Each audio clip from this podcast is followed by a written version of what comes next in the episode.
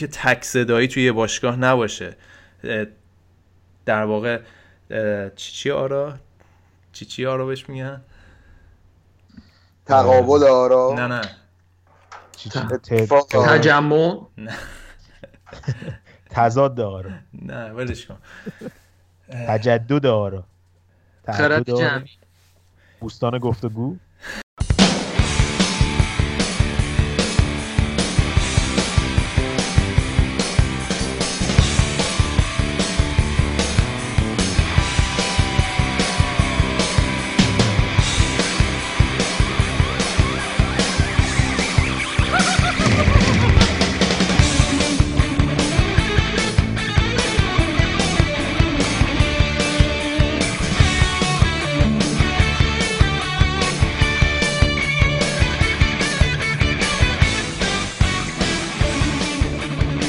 سلام به همه. شما دارید به فوتبالکست گوش می‌دید. این 135 مین قسمت فوتبالکست است. اما اگه اولین باره که شنونده ما هستین فوتبالکست اولین پادکست فارسی فوتبال اروپاست. ما اینجا میایم بازی مهم اروپایی و هر هفته زیر ذره قرار میدیم و تحلیل های خودمون رو از بازی مهم ارائه میدیم. من رضا هستم. این هفته با آریان گودرز بابک و بردیا در خدمتتون هستیم. اما قبل از اینکه برنامه این هفته رو شروع بکنیم یادتون نره برنامه ما رو می‌تونید از کانال تلگرامی ما telegram.me slash footballcast دانلود کنید. از صفحه ساوند کلاود ما soundcloud.com slash footballcast هم می‌تونید برنامه ما رو استریم کنید. و بچههایی که OS دارن می‌تونن از روی اپلیکیشن پادکست هم برنامه ما رو آبونمان شن هر دوشنبه گوش بدن. و اپلیکیشن تیونین رادیو هم برنامه ما هر هفته دانلود میشه. و می‌تونید از اونجا گوش بدید.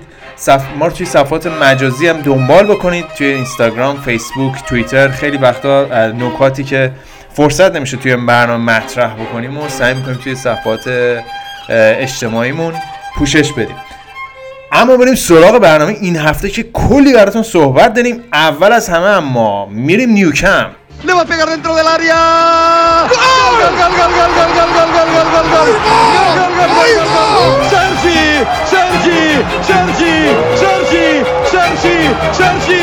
¡Sergi! ¡Roberto! ¡Gol, gol, gol, gol, gol, gol, gol, gol, gol! ¡Barça! ¡Barça! ¡Barça! ¡Barcelona 6! ¡Barcelona 6! ¡Barcelona 6! PSG 1! براتون از کامبک دورتموند میگیم.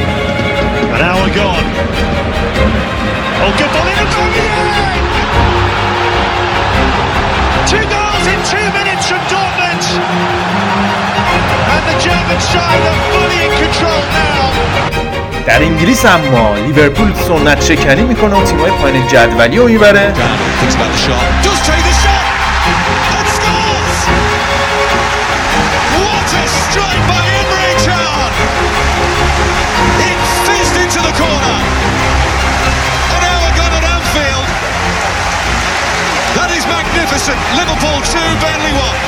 و در ایتالیا براتون کلی از هواشی بازی یوونتوس و میلان میگیم و تصمیمات بحث برانگیز داوری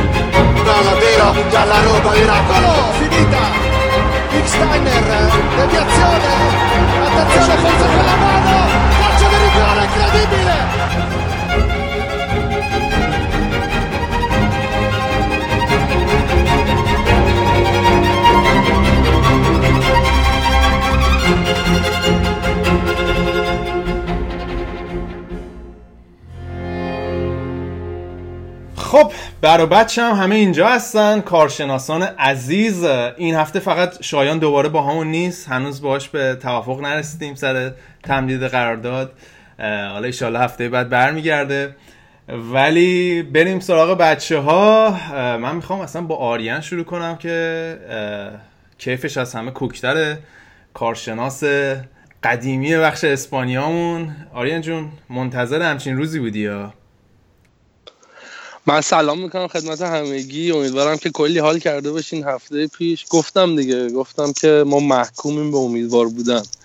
و امیده بالاخره جواب این شعر اخوان سالس هم نگر داشته بودی دیگه. همیشه این شعره رو وقتی بارسلونا گم می‌زد میومدی تو برنامه می‌گفتی و حالا این دفعه دیگه گفتی پستش کنیم و من که یه بار گفتم اونم وقتی که ما دفعه برای دفعه دوم سگانه گرفتیم. خیلی خوب. از اون بر آنتی آریان رو داریم. بردیا اینجاست. بردیا تو چطوری؟ آقا سلام مخلصم. ما که امروز صبح خواب بودیم. گودر زنگ زد منو بیدار کنه. گفت پاشو که اینتر زده بارسلون خورده. یه من به عمرم با اینقدر با همچین انرژی مثبتی از خواب بیدار نشده بود خوبه. حالا جفتتون با یه انرژی خوبی تو بخش اسپانیا داریم. بریم سراغ بابک. بابکی که بالاخره از خونش داره با همون صحبت می‌کنه در شرایط در واقع استیبل روانی هست. صبحم که داشت گلکاری می‌کرد. بابک چطوری؟ مرسی خوبم. اتفاقا تنها چیزی که نمیکاشتم گل بود. یعنی داشتم گوجه فرنگی و کاکتوس و اینا میکاشتم. و این گوجه فرنگی ها رو بعدا می‌خوری؟ چیکار می‌کنی؟ آره آره. یعنی خیلی علاقه دارم به کار توی خونه گوجه و اینا بکارم. ولی تیممون هم گل کاشت. این هفته تیمای آلمانی کلا توی لیگ قهرمانان. آره. وضع ما خوبه. حالا به خوبی بارسایی ها نیستیم ولی از حالمون بهتره. خب می‌رسیم. حالا با آلمان هم می‌رسیم. بریم سراغ گودرز. گودرز هم اینجاست. این هفته حالش خوبه. فکر کنم یه پنیک اتک این امروز بهش دست داد. تیمش یکی چقه افتاده بود ولی دو یک زد اینو تو هم دماغ چاقه دیگه حسابی گودرز. سلام به همگی. سلام رضا و بقیه کارشناسان محترم. آره یه زمان یه جورایی حالتهای دژاوو اینا داشت. از این دژاووهایی که این فصل ما زیاد دیدیم. ولی خب بالاخره ما تونستیم از مکان پنجم به چهارم برسیم. اصلا دست و بردامو با بقیه بچه مقایسه می‌کنم خودم خجالت می‌کشم. بهتره دیگه حرفی نزنم همین که با خودت صادق هستی دستاورد بزرگیه. ولی ولی آقا بریم سراغ برنامه این هفته و فکر کنم باید شروع کنیم صحبت کردن راجع به فیل در اتاق بازی بازی مهم هفته و شاید یکی از مهمترین بازی های سالهای اخیر بازی بارسلونا پی اس جی. ما یه پستی گذاشتیم راجع به این بازی کلی هم نظر داده بودن و حالا نظرها رو میخوندی کاملا می‌تونستی اون دوتا طیف مختلف نظرها رو ببینی که کاملا در دو قطب مقابل هم قرار داشت. نظرهای راجع به این بازی یه جوری مثل قضیه سیاست آمریکا بود. ولی من می‌خوام با آریان شروع بکنم. حالا آریان هم می‌دونم خیلی خوشحالی و از این صحبت ها ولی آریان آقا داور براتون بازی رو در آورد؟ یا مستحق این برد بودین؟ نظر خودت چیه؟ چون خیلی الان میگم نظرها یه سری میگن دیدی که میگن یوفا بازی برای بارسلونا در آورد. یه سری می‌بینن هم قز... بود حماسی قضیه رو می‌بینن. تو کدوم طیف داستان قرار داری؟ من در ادامه صحبتی که کردی می‌خواستم با این جمله یعنی صحبتات به شکل خوبی تموم می‌شد که بیاین از فوتبال لذت ببریم و از اتفاقی که داره تو فوتبال میفته من بازی رو با یه عده زیادی آدم دیدم که یه سریاشون رئالی تیر بودن و وقتی که بارسا گل شیشم زد به همون اندازه که من خوشحالی کردم خوشحالی کردم. ولی مثلا تو باخت امروز خیلی هم خوشحال بودم. اتفاقی که افتاد موافق قصه داوری هم چون انقدر حرف زده شده راجع به این بازی و حالا دیگه رو تعداد پنالتی ها و اینا یه ذره اختلاف نظره. ولی اینکه داور کمک کرده به بارسا فکر می‌کنم همه متفق رو قبول دارن. ولی برای خلق همچین اتفاقی فقط کمک داور نیست. اتفاقا بارسا تو شبی اینجوری برد چون بارسا بازی 6 تا و 5 تا زیاد داره. ولی تو شبی برد که اصلا بارسایی هم بازی نمی‌کرد. به دلیل مدل دفاع کردن پی اس جی و حالا تاکتیکی که انریکه گذاشته بود. یعنی به همچین بازی زیبایی هم بازی پرهیجانی بیشتر دیدیم تا بازی زیبا. حالا در ادامه همین من فقط این بحث داوری تمامش کنم. بابک تو می‌گفتی هر دوتاش پنالتی بود. آره به نظر من هر جفت پنالتی و پنالتی بود. البته من نمیگم داوری اشتباه نکرد تو این بازی. مثلا اون پنالتی رو دیماریا خیلی واضح بود. ولی جفت پنالتی ها نظرم پنالتی بود. یعنی اون اولی که نیمار درست خودش رو زد به ولی وقتی اون بازیکن حریف کلش رو می‌ذاره روی توپ جایی که جای پای نه جای کله خب عملا بازیکن حریف چاره ای نداره مگه اینکه با پا بخوره به کله یارو واسه اینکه به توپ بخواد دسترسی پیدا کنه. و دومی هم اگه شما بازیکن پی اس جی نگاه می‌کردید این کاملا اصلا به توپ نگاه نمی‌کرد. یعنی فقط به گردن سوارز نگاه می‌کرد. حالا اینکه رسید به گردن سوارز یا نه بحثش نیست. بحث اقدام به خطا بود که یارو اقدام به خطا کرد. یعنی اصلا به توپ کاری نداشت. ولی رضا من با آریان تا یه حد خیلی زیادی هم و اینکه پی اس جی وقتی یه تیم میاد 6 تا گل می‌خوره تو نمی‌تونی بندازی گردن آره. داور. 6 تا گل تقصیر داور آره ولی خب مسئله این بود که می‌گفت هم صحبتی که مخالفای این قضیه داشتن می‌گفتن وقتی دقیقه 88 پنالتی گرفت کلا روند بازی تغییر کرد دیگه. ولی پنالتی بود به نظر من خب.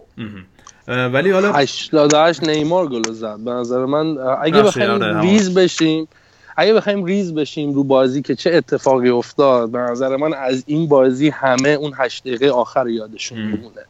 چون نیمار اگر اون ضربه آزاد نمی‌زد داور دیگه واقعا باید خیلی کمک می‌کرد که وارسا بیاد. و به نظر من شرایطش هم دیگه انقدر نیست. به حال یه ذره ما بعضی موقع تو فوتبال کسی گریزی می‌زنیم. اینقدر ساده هم نباید دید که خیلی راحت مثلا یوفا دستور میده. کلی شرکت هستن که دارن روی این بازی شرط میبندن. و یه اگه قرار باشه یه مافیای عجیب غریبی پشت هر بازی. داور می‌تونه کمک بکنه. حالا اینکه دستورش رو از کجا گرفته فکر می‌کنم ما شنونده های عادی فوتبال هر چی بگیم حرف بیپایه و اساسه چون حدس و گمانمونه. بعضا می‌تونن همین بنگاه شرط بندی تاثیر بیشتری روی نتیجه بذارن تا مثلا یوفا یا فیفا.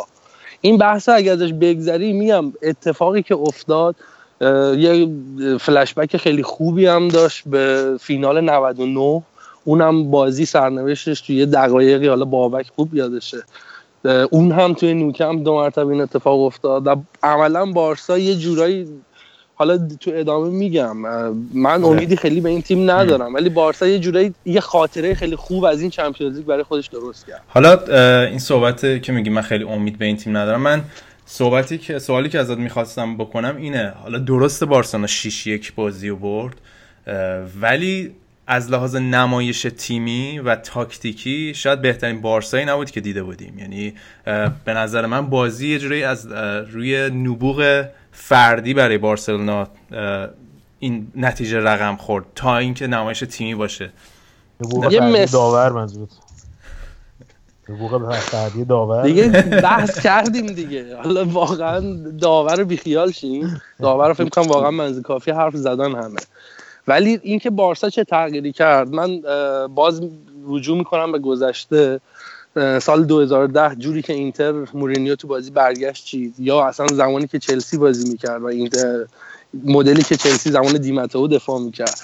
بارسا عملا برای این راه حلی نداشت و توی این بازی تو بازی رفت وراتی بسیار نقش مهمی داشت و عملا باید این نقش خونسا می‌شد. خب سه چهار رو اندیکه برای بار شاید سوم چهارم بود داشت تو این فصل امتحان می‌کرد و بیشتر 4 3 3 خودش رو تغییر می‌داد. رو آورد به 3 4 3 و عملا آلبا بازیکنی که تو فرارا خیلی می‌تونه بهش کمک بکنه بازیکن سرعتی اونو از ترکیب بیرون گذاشت و ریسکش رو پذیرفت. و اگه تو طول بازی دقت می‌کردین خب سیستم دفاع اتوبوسی بود ولی چقدر پیکه تو بازی سازی نقش داشت و چقدر ماسکرانو فضای خالی رو می‌گرفت و حواس بازیکنهای پی اس جی رو سمت خودش که حالا مگر اون که اون جلو بتونن اون کاری بکنن.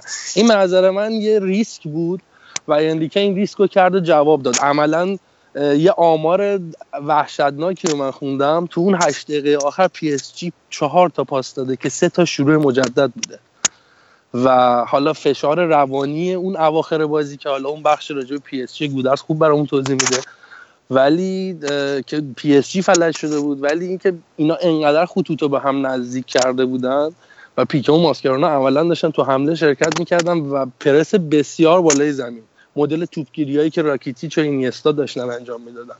یه بارسای خیلی با انگیزه دیدیم و همون حرف تکراری به نظر من این مجموعه پتانسیلش داره که چندین بار قهرمان Champions League بشه ولی دیگه اون فاکتور روانیه که دیگه می‌سازه. کاری که مثلا فاکتور روانی با بازیکنهای لستر کرد. حالا فکر کنین اون فاکتور بیاد توی بارسلونا. خب خیلی بهتر نتیجه میده. آره یه در واقع میگه الان بارسلونا روی روی آدرنالین دیگه قشنگ. ولی بادشون یه جوری خوابید. یه ذره از لحاظ روانی فکر نمی‌کنی تخلیه شدن تو این بازی؟ حالا می‌تونیم نتیجهش رو تو این بازی لیگ این هفتهشون هم ببینیم. بارسلونا مشکل من بازی امروز مخصوصا با صحبت های مثلا بعد بازی که می‌دیدی همه صحبت های حماسی که بازیکن ها کردن اونا همینجوری در واقع شده بود خوراک این صفحه های اجتماعی صحبت پیکه و نیمار و فلان و اینا. عکس سلفی تو رخکن و از این صحبت. میگم یه ذره به نظر میاد از لحاظ روانی تخلیه شدن. ببین اصلا مدل شادی مسی که عکسشو گذاشتیم تو صفحمون مسی اصلا ول کرد. هم تیمیاشو. پا شد رفت رو به جمعیت این کارو کرد و تمام مسابقه ها درست میگی. جز انریکه همه داشتن از این حرف می‌زدن و خب شرایط انسانیش هم ایجاب می‌کنه دیگه. یه کار خیلی حالا وقت دارن خودشون رو باز آماده بکنن برای چمپیونز لیگ امید دارن. تو لیگ هم آنچنان از دست نرفته. به حال هنوز شانسی هست. ولی این بار روانیه که بالا پایین میشه و به نظر من این تا طبیعیه. تو این بازی قابل پیش بینی بود که درگیرش بشن. نیمار نبود و به حال تیم هم خسته بود. یه بازی پرفشار رو گذرنده بود. ولی تیم مشکل داره. این قصه روانی امریکا نشون داد که آدم اوستاییه توش. و به هر حال تیم رو یه جوری همراه کرد و تیم تونست این کار رو انجام بده.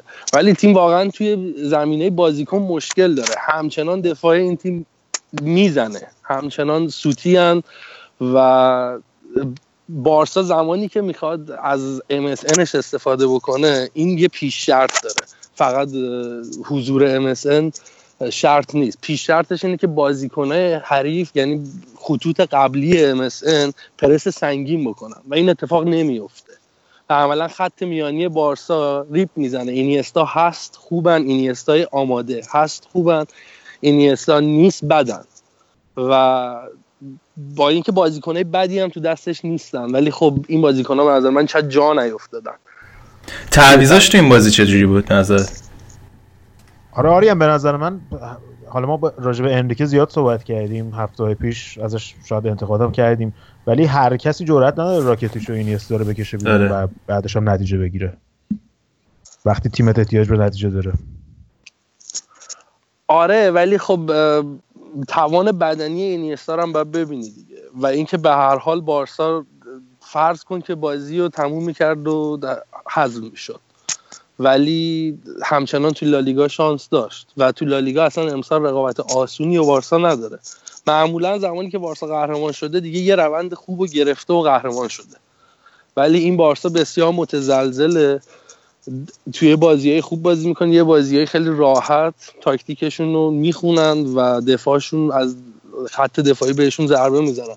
به نظر من اگر ترشتگن نبود خیلی سرنوشت خیلی از بازیهایی که تو همین ماه سخت فوریه برگزار شد بارسا اصلا اینجا نبود.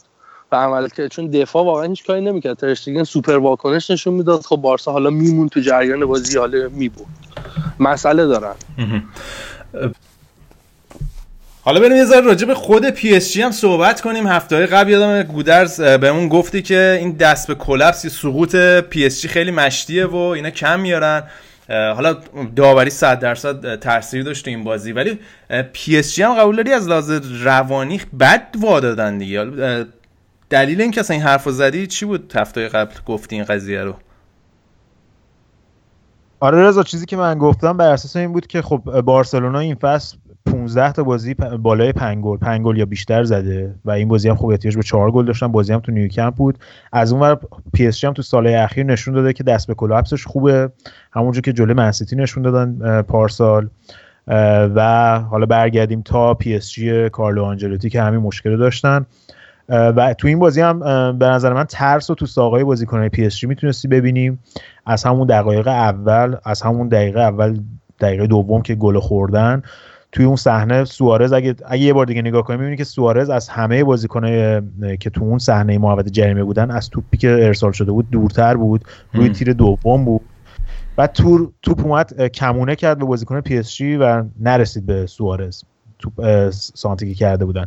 ولی بین 5 تا دفاع پی اس جی و گلر پی اس جی کسی که به اون توپ رسید وسط محوطه جریمه وسط محوطه 6 قدم سوارز بود که به نظر من از IQ بالاش بود و میلش به پیروزی. این میل رو تو بازیکن پی اس جی نمی‌دیدی. حالا این برمیگرده به آمادگی قبل از بازیشون آمادگی تاکتیکیشون یا آمادگی ذهنیشون. اما به نظر من رونالد کومان حرف خوبی زد توی توییتی که فرستاد بعد از بازی. گفتش که توی این بازی بارسلونایی ترس پی اس جی رو تنبیه کردن. و اینو کاملا می‌تونستی ببینی و حالا میگم می‌تونیم بگیم بابای من بهم میگفتش که پول شخصیت نمیاره همینه. فقط اینکه چند تا بازیکن گرون بگیری دلیل نمیشه که تیم شخصیت پیدا کنه. اینا باید برن از سختی ها با هم دیگه بیان بیرون.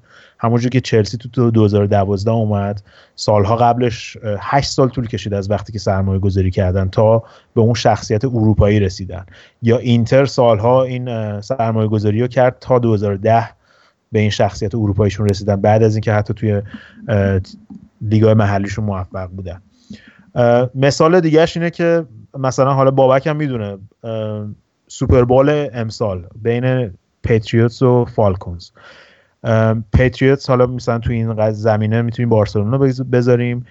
28 سه عقب بودن نیمه اول. آره. خب ولی من بازی رو ول کردم ببینم همه. من خب. ول کردم بازی رو ولی فالکنز تا آخر عمرشون باید با این ننگ زندگی بکنن که برتری 28 سه رو از دست دادن و نیو انگلند پتریوتس برگشت اون بازی. اینم بهترین مثال بود. اتفاقا هفته پیشم گرانکوفسکی رفته بود بارسلون. tight end نیو انگلند پتریوتس یه با یه تیشرت دست دوزم واسش درست کردن چون ماشاءالله هزار ماشاءالله یه 200 کیلویی هست. تیشرت دست‌دوز بارسا هم واسش درست کرده بودم. من فکر کنم اونم باعث شد که بارسلونا تو این بازی برگرده. بعد از بازی هم که برگشتن یه لاس خشکه خوبی زدن با هم دیگه رو توییتر. آره ولی کلا به نظر من پی اس جی رضا حتی میشه گفتش که تو این بازی دو بار از دست دادن بازی و یه بار وقتی بازی هیچیش بود که دو هیچ نیمه اول تموم شد. و یک بار وقتی بازی سه یک شد و اون واکنش دیماریا که فکر کرد بازی تموم شده فکر کنم تمام حرفا رو می‌زد. آره اصلا اون حرکت دیماریا کلا فکر می‌کنم اون بدشانسی هم که سر اون پنالتی که واسش نگرفت سر همون قضیه واسش پیش اومد. یعنی کارما بود اون حرکتی که جلوی بازیکنای جلوی هواداره بارسا کرد. ولی گودرز اصلا همین این که میگی سوارز رفت لای دفاع حریف اینا گذر واقعا تو دوتا گل اول پی اس جی می‌دیدی باورت نمی‌شد. یعنی به خدا سپیدرود رشت رو میفرستادی اونجا. الان صدرنشین لیگ آزادگان هم هست. اونجا بهتر از اون دفاع می‌کرد. یعنی اصلا مدافع پی اس جی تو دو, دو گل اول فقط دارن توپ رو نگاه می‌کنن که ببینن چیکار میشه. اینیستا یه دونه مثلا پشت پا زد خورد به بازیکنهای اون وسط یه آش شل قلمکاری درست شد توپ رفت تو گل. اصلا واقعا این که میگی شخصیت ندارن بازیکن تیم پی اس جی به صورت کلی ما حالا قسمت آلمان می‌رسه صحبت می‌کنیم. خب گل زود هنگام بایرن مونیخ هم خود ولی می‌تونی توی response تیما ببینی. البته خب آرسنال کالیبرش خیلی با بارسلونا فرق می‌کنه. ولی حقیقت ماجرا اینه که این بازی مدافعین پی اس جی اصلا در طول بازی توجیه نشده بودن که آقا شما باید بازیکن یه بازیکنی مثل سوارز رو تمام مدت دنبال کنی. نباید وقتی توپ میاد توی محوت جریمه وقتی تیم پنج تا خورده چهار تا خورده سه تا خورده اصلا به این فکر نباید بشه که ما الان خب این توپ چجوری دفع کنیم که ازش بازی سازی کنیم. اون تو باید بزنی بره دقیقه سه توی نیو کمپ. من خیلی ناامید شدم از نوع performance پی اس جی به خصوص دقایق اول. به نظر من گل دقیقه سه رو که خوردن کامل تو کل بازی این استرس رو می‌تونستی ببینی توشون. من فقط در تکمیل حرفتون یه ویدیویی بود توی سایت Squawka رو گذاشته بود. برای من خیلی جالب بود که داشتن بازیکنای پی اس جی با هم یه شام میخوردن داشتن صحبت می‌کردن بعد وراتی و یک از یک کدومشون پرسید گفت تو خوشحالی که ما اگه حتی پنج یکم ببازیم باز میریم بالا. یعنی یه پس ذهنشون به این قضیه فکر می‌کردن که خب ما پنج تا گلم بخوریم اوکییم و این مشکل شخصیتی که میگین کاملا می‌شد دید. حالا بعد این سوالی که ازت می‌خواستم بپرسم یه ارادت خاصی هم به کاوانی داری مثل اینکه کلا کاوانی چطوری می‌بینی در مقایسه با یه بازیکنی مثل زلاتان؟ ببین کاوانی آرش برهانی فوتبال جهانه. از تعداد موقعیت های از دست رفته و تعداد گلایی که خراب می‌کنه واقعا میشه این قضیه رو دید. تا پارسال که زلاتان اینا بودن خب اونا بار اصلی خط حمله رو زلاتان به دوش می‌کشید. همه انتظاراتم از زلاتان بود و اونم انقدر قد و شاخ و یه دنده بود که و اونقدر اون اعتماد به نفس رو داشت که کاوانیو بعضی وقتا حسابش نمی‌کرد. تو چشاش نگاه می‌کرده بهش پاس نمی‌داد. و الان که زلاتان نیست کاوانی یه ذره دور برداشته. ولی خب واقعا تعداد موقعیت هایی که تو این بازی خراب کرد مشخص بود دیگه. حالا ما هممون با هم بازی رو می‌دیدیم. دیگه اون تعداد حیف نونایی که حواله این کاوانی کردیم تعدادش مشخصه دیگه. تعداد موقعیت هایی که خراب می‌کنه. در کنار این من یه نظر دیگه هم دارم راجع به فرم کلی پی اس جی. خب درسته که تو این بازی بازی و 6 یک باختن ولی الان تو فرانسه یکی از یه جو قالبی که تو فرانسه الان حاکمه این نشونه گرفتن شخصیت تیمی پی اس جیه که درست همون حرفی که تو راجع به وراتی زدی و اونا ازش راضی نیستن. میگن که حالا این بازی رو شما 6 یک باختین. اگر 5 یک میباختین و سود می‌کردین به نظرتون خوب بود؟ یعنی آیا جالبه که یه تیمی با یه باخت 5 یک سود کنه و خوشحال باشه؟ این مشکلیه که از لحاظ شخصیتی برای پی اس جی وجود داره و اینم ربطی به بازی به نظر من زیاد ربطی به بازیکن‌ها و مربی اینا نداره. لیگ فرانسه لیگی نیست که بدن اینا رو شلاق بزنه.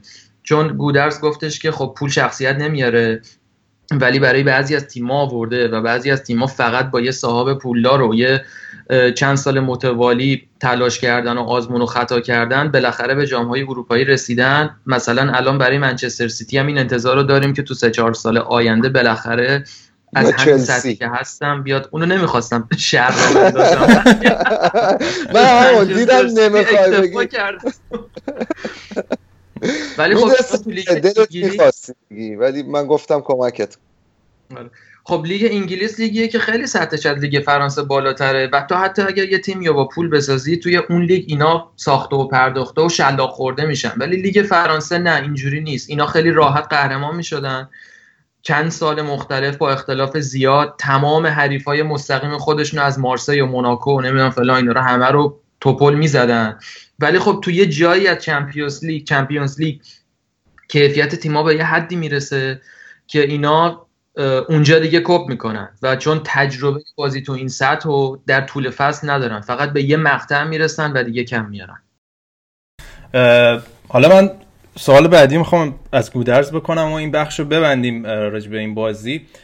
وقتی اونای امری اومد پی اس جی دلیلی که اومد خب سه تا در واقع Europa League پشت سر هم برده بود و کلا از لحاظ تاکتیکی مربی قوی تری بود نسبت به بلان.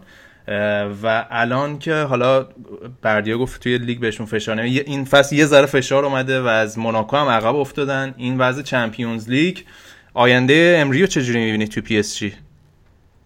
امری که توی پی اس جی آینده نخواهد داشت. و کلا هم این تیم پی اس جی باید یه پوست بندازه. اگه بخوان از یه همچین زخم همچین شکستی برگردن و شکست های اخیری که داشتن.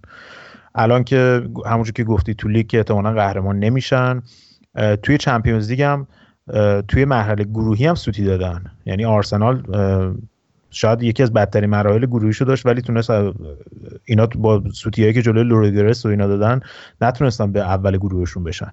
و باعث شد که بخورن به بارسلونا. امری اول فصل هم خیلی صحبت بود که رخکن تیم اصلا باهاش همراه نیست بازیکنها و الان هم می‌بینیم که بازیکنها رو محروم محکوم کرده بابت این شکست. در صورتی که به نظر من اول و آخر مقصر مربی تو همچین بازیایی که باید اولا اولا تاکتیک و آمادگی روانیشون رو به مرحله برسونه که واسه همچین بازی آماده بشن و تو طول بازی هم به نظر من کوچینگ امری واقعا مشکل داشت. حتی بعد از زدن گل دوم می‌بینی خیلی راحت وایساده داره تیمو مثلا آروم می‌کنه در صورتی که باید کارهای روحی روانیش رو تو طول بازی انجام می‌داد روی تیم که بفهمن که این این نتیجه داره خطرناک میشه. و خیلی راحت ممکن از دستشون در بره. توی هشت از دقیقه 88 تا دقیقه 96 که بازی رو باختن چهار تا پاس سالم داده بودن که سه تا شور مجدد بود همونجوری که آریان گفت از گلایی که خورده بودن. خب این اشکال از کیه؟ اشکال از مربیه. یا و عدم و عدم وجود بازیکنهای لیدر توی تیم که می‌بینیم که خریدایی هم که تو توی نیم فسکت مثل کرکوبیا و اینا هیچ کدوم جواب نداد آره. خب آقا این بازی رو ازش بگذاریم. بریم سراغ اون یکی تیم گنده اسپانیا رال مادرید. این هفته بازیشون با ناپولی بود. خیلی احساس من خیلی گذشته دوری الان دارم صحبت می‌کنم. انقدر بازی مهم انجام شد توی این هفته. بریم راجع این بازی صحبت کنیم. بردیا یه ذره فکر کنم اولش ترسیدی مرتنز گل زد ولی آقا این راموسه چیکار داره می‌کنه؟ یعنی تو تمرین فکر کنم کورنر فقط کار می‌کنن رئالیا دیگه. ببین الان چند تا مقطع تو فصله که وقتی رئال افت می‌کنه فقط راموس داره نجات میده تیم یه بار دیگه هم یادت چند وقت پیش یکی دو ماه پیش وقتی که اون رئال چند تا بازی ها رو فقط با گلای راموس تیم می‌برد گفتیم که دقیقا تفاوت این فصل رئال با فصلهای قبلی که دچار بحران می‌شد و در نمیومد همین گلزنی های دقیقه 90 راموسه. این در واقع بازی با ناپولی هم یه رئال کاملا 100 درصد رو فرم ندیدیم. واسه اینکه با اینکه بهترین ترکیبش رو گذاشته بود یعنی حتی بدون یه دونه محروم و مصدوم و اینا هر, هر کسی رو که دوست داشت زیدان در اختیار داشت ولی رئال اونطوری وحشی و از لحاظ فنی از لحاظ بار تاکتیکی خیلی تیم رو به جلو قوی نبود ولی فقط این ضربه کاشته های راموس به کار تیم اومد. من هم موقعم گفتم گفتم اگر یه تیمی می‌خواد اگر رالو می‌خوان بزنن زمین همین روزاست که باید رالو در واقع جلوشو بگیرن. به این دلیل که از اون صلابت همیشگی جدای از گلای دقیقه 90 راموس یا حتی گل کلا ضربایی که راموس می‌زنه برخوردار نیست. حالا یه بحثی هستش حالا قبول داری یا نه؟ که خب در اینکه راموس big game player و بازیکن بازی بزرگ و صحنه‌های بزرگی که شکی نیست. ولی از لحاظ فقط دفاعی بخوای بررسیش بکنی قبول داری اونقدر مدافع شاخی نیست؟ نسبت به بهترین مدافع جهان الان در نظر بگیری راموس میگن یه لول مثلا پایین تره ببین راموس از لحاظ بدنی از لحاظ سرعتی از لحاظ قدرت سرزنی اینا همه چیزش به نظر من پرفکته. فقط یه ذره سوتیه. تو بعضی جاها سوتی میده بعضی وقتا یه توپای ساده ازش رد میشه. بعضی وقتا هم پنالتی های بیمورد میده. که البته این سالهای اخیر خیلی کمتر شده ولی کلا این شخصیت و این ویژگی رو داره که بعضی وقتا از اینجور سوتی ها ازش در میره. البته اینا باید گفت که ذاتا مدافع راست بود. دقیقا. منم می‌خواستم اینو بگم. تو تو مدافع راست بیشتر می‌تونی اشتباه بکنی تا به عنوان یه مدافع وسط. آره خب البته بهترین لطفی که مورینیو بهش کرد یه نفر تو زندگیش بهش کرده این تغییر پستش بوده دیگه از دفاع راست به دفاع وسط. بعدش هم راجبه ضربات ایستگاهی رئال حالا فقط هم راموس نیست. چون اگر ببینی که وقتی ارسال انجام میشه حالا بیشتر از طرف مودریچ و کروس اون خطی که جلو میشه جدا میشن از پشت 18 و موقع زدن ضربه اضافه میشن و بین 6 قدم و بین 18 جا می‌گیرن واقعا ترسناکن. یعنی در کنار راموس بیل و رونالدو و پپه و اینا همشون سرزنای قهارن. یعنی خود رونالدو و بیل از لحاظ سرزنی از راموس هیچی کم ندارن چه بسا بهترن با... یعنی یه دیوار ترسناک میاد اون جلو اضافه میشه و بالاخره یکی از اینا می‌گیره دیگه. یعنی راموس هم نزنه اونا هم دوتا خطر موازی هن که دفاعی حریف و مخصوصا ناپولی که تو بود دفاعی زیاد چیزی واسه عرضه نداره و بیشتر قدرتش روی پرس بالای زمین و عناصر هجوم میشه کم میارن دیگه. این خط دفاع خیلی راحت اگر یه تیمی جلوش یه اشتباهی بکنه تو ضربات ایستگاهی می‌زنن پاره پوره می‌کنن. من فقط یه سوال از از طرف شایان مثلا بخوام بپرسم. اگه بود الان می‌گفت آقا این بچه مراتا داره یه جورایی هدر میره تو تیمتون ها یعنی واقعا حیفه. هر وقت که میاد تو زمین قبول داری یه انرژی مضاعفی میاره به تیمتون؟ این مراتا که به قول شایان داره خاک می‌خوره که هیچی. آخه فقط این نیست. اون ایسکو جیمز هم خیلی خوبه داره. خامس هم خوبه. اصلا اون آسنسیو بدبختم خوبه. ولی خب کاریش نمی‌تونه بکنه. واسه اینکه بنزما یه تجربه ای داره. حالا شاید هماهنگیش با اونا بیشتره. ولی بنزما هم اونقدر بد نیست که بگی. مثلا بنزما رو بشونی رو نیمکت همین حرفا راجع به بنزما پیش میاد. که بابا اینو واسه چی نشوندی رو نیمکت؟ مثلا این دیگه و بهترین کار اینه که پنجا پنجا بهشون بازی بده که خب اونم خیلی معنی بیار. یکیشون باید فدا شه دیگه. حالا الان موقع فدا شدن مراتا. منم زیاد توجیهی ندارم زیادم خوشحال نیستم از بابت این مطلب ولی چیزیه که هست دیگه. البته این بحث هم هستش که موراتا شاید به اندازه بنزما از نظر تعداد گلزنیش توی یه فصل لیگ اونقدر گلزن نباشه ولی گلزن بازی های بزرگه. همونجور که توی یوونتوس هم نشون داد. و اینکه کجا ازش استفاده کنی شاید خیلی مهمتر از این باشه که چند بار ازش استفاده کنی. خیلی خوب. این از بازی چمپیونز لیگ رال فقط من این نکته رو بگم الان زمان ضبط برنامه قبل از بازی رال هست. یعنی ما داریم هنوز رال بازی لیگش رو انجام نداده. برای همین راجع به اون صحبت نمی کنیم حالا هفته بعد بیشتر صحبت می‌کنیم که رال این هفته چیکار کرد و داستان لیگ چجوری میشه. ولی بریم راجع به بقیه تیمای اسپانیایی صحبت بکنیم. این هفته اتلتیکو مادرید برگشت یه بازی سختی داشتش بردیا. قبول داری بعد از اون باختی که جلوی بارسلونا دادن اتلتیکو مادرید همچین داره یه جوری فرمش بهتر میشه؟ خب اتلتیکو مادرید راجب فرمش خیلی قشنگ گفتی. اولا یکی از دلایل بهتر شدن فرم اینا برگشتن اوبلاکه. یه وزنه است واقعا در تیم اتلتیکو مادرید و حضورش کلا یه روحیه مضاعفی رو به دفاع میده. فرمش هم فرم عالیه. اینا توی 6 هفته بازی اخیرشون چهار تا بازی رو بردن و یک بازی رو باختن که جلوی بارسلون بوده. یه بازی هم مساوی کردن جلوی دیپورتیو بوده که دیپورتیو امروز از بارسا هم مساوی گرفته. و ببخشید بارسا رو زده. و چون یه تیم ته جدولی بوده تمام فصل هم ته جدول بوده خب الان که به آخرای فصل تقریبا داریم نزدیک میشیم اینا تازه به خودشون میان. یعنی زیاد در واقع چی میگن؟ چی چی مشکلی متوجه اتلتیکو مادرید نیست. اون بیشتر به خاطر خوب بودن دیپورتیوه. اتلتیکو هم که با گل سیمو با گل گریزمن دقایق 80 دقیقه 80 خورده ای بود. خیلی سیمونوار و جنگندوار یکیچ بردن و الان رده چهارم شدن. حالا ما قبلا گفته بودیم که اتلتیکو نمی‌رسه بالا ولی الان خیلی فاصلش با سویا کم شده. این گریزمانه همه جوره گل می‌زنه. این هفته با هد گل زد. خیلی گل قشنگی هم زد.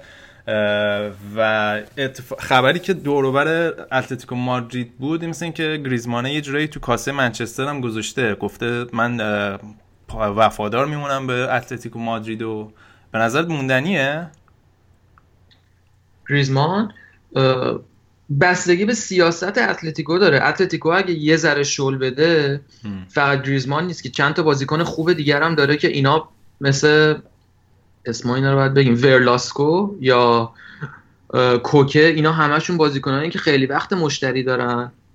مربیشون هم که بالاتر از همه اینا. اتلتیکو اگه بخواد شل کنه بازیکناشو می‌برن. مگه اینکه دوباره پروژه جدید شروع کنه یه پولی تزریق بشه. و به اینا قول یه تیم قوی تر بده که اینا هم به امید بردن جام های بهتر تو اتلتیکو بمونن. آقا ولی بریم سراغ سویا. سویایی که این هفته یه ذره ریپ زدن. چی شد بردیا اینا جلوی تیمای کوچیک‌تر یه ذره کم میارن ها؟ فکر کنم جلوی لگانس بازی کردن درسته؟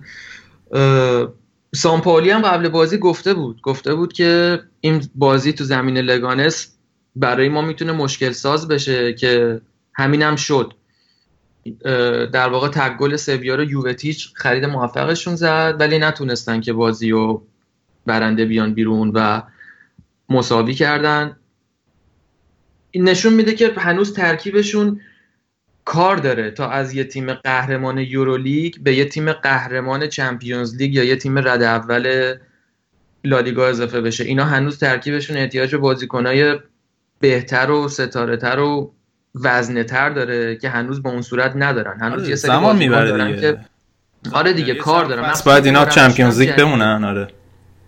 یه ذره پول بعد توی باشگاه بیاد اینا مثل اتلتیکو مادرید دیگه. اینا بیشتر از هر چیزی نیاز به ثبات دارن فعلا.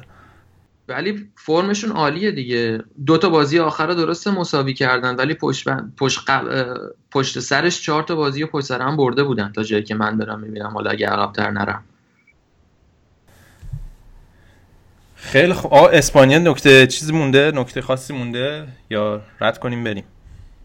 نه دیگه رئال که هنوز بازیش که ما الان داریم صحبت می‌کنیم تازه پنج دقیقه از شروع شده اونا میذاریمش واسه هفته بعد دیگه. آره حالا تا آخر برنامه احتمالا نتیجهش معلوم میشه. یه ساعت کوتاهی بکنیم بریم بخش بعدی. کلی صحبت داریم راجع به بایر مونیخ و دورتموند و فوتبال آلمان. یا آهنگ گوش کنیم و بریم بخش بعدی.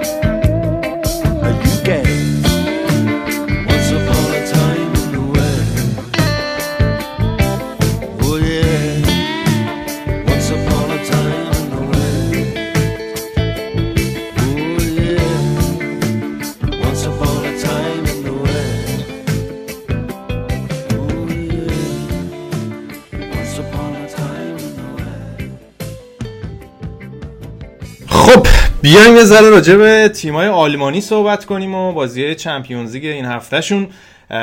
بریم سراغ بازی دورتموند و بنفیکا. بابا یک بازی بود که دورتموند شخصیت Champions League یشو نشون داد یه جورایی دیگه. یه comeback خیلی خوب داشتن. آره هم دورتموند comeback کرد هم اوبامیانگ comeback کرد و هت تریک کرد. ولی فکر کنم این هفته هفته خیلی خاصی بود رضا تو لیگ قهرمانان چون چهار تا تیمی که اومدن بالا چهار تا تیم نیمه نهایی 2013 بودن و دورتموند هم بنده خدا تو بازی که فکر می‌کنم هیچ کس اون بازی رو نگاه نمی‌کرد. اون سال یعنی من هم خودم حتی داشتم بازی PSG رو نگاه می‌کردم. توی بازی که خیلی راحت با اینکه البته بنفیکا چند تا موقعیت داشت ولی خب خیلی راحت با اون جوی که تو استادیوم بود و گل دقیقه سه فکر کنم دقیقا خیلی کار فکر کنم خیلی کار سختی رو داشت بنفیکا که بخواد از این بازی زنده بیاد بیرون وقتی توی سیگنال این دونا پارک که این اسمش من هنوز اون وستفالن قدیمی رو دوست دارم بگم همین میشه خود فکر می‌کنم. خیلی کار سخته که تو این استادیوم بیای و دقیقه سه گل بخوری و کرکتر این داشته باشی که برگردی به بازی به خصوص هم تیم بنفیکایی که غیر از دروازبانش تقریبا تو دفاع هیچ چیزی واسه گفتن نداره. حالا خود گفتی بازی رو داشتیم نگاه می‌کردی؟ خود توخل هم گفتش که بازی بارسلونا داشتن نگاه می‌کردن. آره آخه تیم مصاحبه بعد بازیش. ولی خب آخه گودرز این بازی در تاریخ چمپیونز لیگ بازی خاصی بود. یعنی بزرگترین بازگشت تاریخ چمپیونز لیگ بود این. و خب یه بازی استانبول ما رو خراب نکن دیگه. نه خب سه تا بوده دیگه. سه تا گل خوردین دیگه. آخرش جام گرفتیم. بابا اینا رفتن فقط یه مرحله بالاتر. نه اون یه بحث دیگه است. ولی خب این خب خیلی بازی خاصی بود. به خصوص هم که اون طرف تیم حریف هم حالا با توجه ما تخریب PSG کردیم ولی روبین کازان نبود PSG بود. و خب خیلی جالب بودش که خیلی سخت بود. اگر فردی باید خیلی طرفدار دو آتیشه دورتموند می بودی که بازی دورتموند رو می‌دیدی. ولی از این ور اومدن توی لیگو خراب کردن جلو هرتا برلین. و جوون اول این روزهای فوتبال آلمان سالامون کالو در راستای بقیه جوونه اول مثل پیزارو گوت ماریو گومز و اینا این هفته گلزنی کرد. آره، حالا دقیقا این چیزی که میگی به نظرم برای تیمای آلمانی یه چیز لازمه و یه سیستمیه که اینا تو خیلی از تیم‌ها نگاه کنی همچین چیزی دقیقا هست. و چون تیمای آلمانی خیلی از نظر سنی همین خود دورتموند هم نگاه تیمای خیلی جوونی هن. چون فوتبال پایه خیلی سرمایه گذاری عظیمی کرده آی فوتبال آلمان در دو دهه گذشته خیلی اینا تیمای جوونی هم و به این جور کاراکترهایی که ماریو گومزی که توی بالاترین سطح بازی کرده تو فینال Champions League بازی کرده سالومون کالویی که تجربه بازی تو لیگ برتر داره اینا رو وقتی در کنار بازیکن جوان قرار می‌گیرن بیشتر از اون که اون کیفیتشون مهم باشه اون تجربه‌ای که با خودشون میارن مهمه برای تیم. باک من فقط در ادامه صحبتات یه جوونی که خیلی واقعا توی دورتموند داره به نظرم عالی کار می‌کنه دمبل است. یعنی توی همین بازی چمپیونز لیگ هم که فوق العاده بود وسط زمین همه کار می‌کرد و این رابطه در واقع تج... چیزی که داره یه مثلا برادر بزرگتریه مثل اینکه با اوبامیانگ داره. این قضیه رو. و این بازی هم حالا جلوی هرتا یه اشتباهی که توخل کرد این بود که دمبله و خیلی از بازیکن‌ها رو از رو نیمکت گذاشته بود اول بازی. آره ببین خب کلا دورتموند توی اون منطقه جلوی زمین خیلی گزینه زیاد داره. یعنی یه جورایی شاید به توخل هم بتونی حق بدی که آقا کدوم ترکیب این بازی بفرستم تو تازه مارکو رویس و ماریو گوتسر از معادله نداشت تو داخل معادله که باید میچید واسه این بازی. این یکی از دلایل عدم ثبات دورتموند هم هست. همین که وسط هفته خب میبازن. اینا اگه یه ترکیب ثابتی داشتن مثلا الان بایر مونیخ به بایر مونیخ می‌رسیم. یه تقریبا اسلوب ثابتی داشتن شاید خیلی بهتر می‌تونستن در طول یه لیگ نتیجه بگیرن. ولی خب می‌تونن بیان توی بازی توی لیگ قهرمانان خب اینطوری نتیجه بگیرن. خب اوبامیان خیلی خوب بود. ولی من حالا در کنار عثمان دمبله این کریستیان پولیسیچ هم برای من خیلی جالبه. 18 سالشه این فقط. و فوقالعاده داره بازی می‌کنه و یکی از نکته ای هم که گفتی راجع به رفاقت اومابیانگ و دمبله فکر می‌کنم چون جفتشون زبان مادریشون فرانسویه. یعنی حداقل من دیدم با هم فرانسوی تو این اینستاگرام پست آره. زیاد می‌زنن حرف بزنن. که دلایل رفاقتشون شاید این باشه. این نکته آخر فقط این شورلم خیلی بده ها. یعنی واقعا این سی میلیونی که دادم براش حیف نون بوده.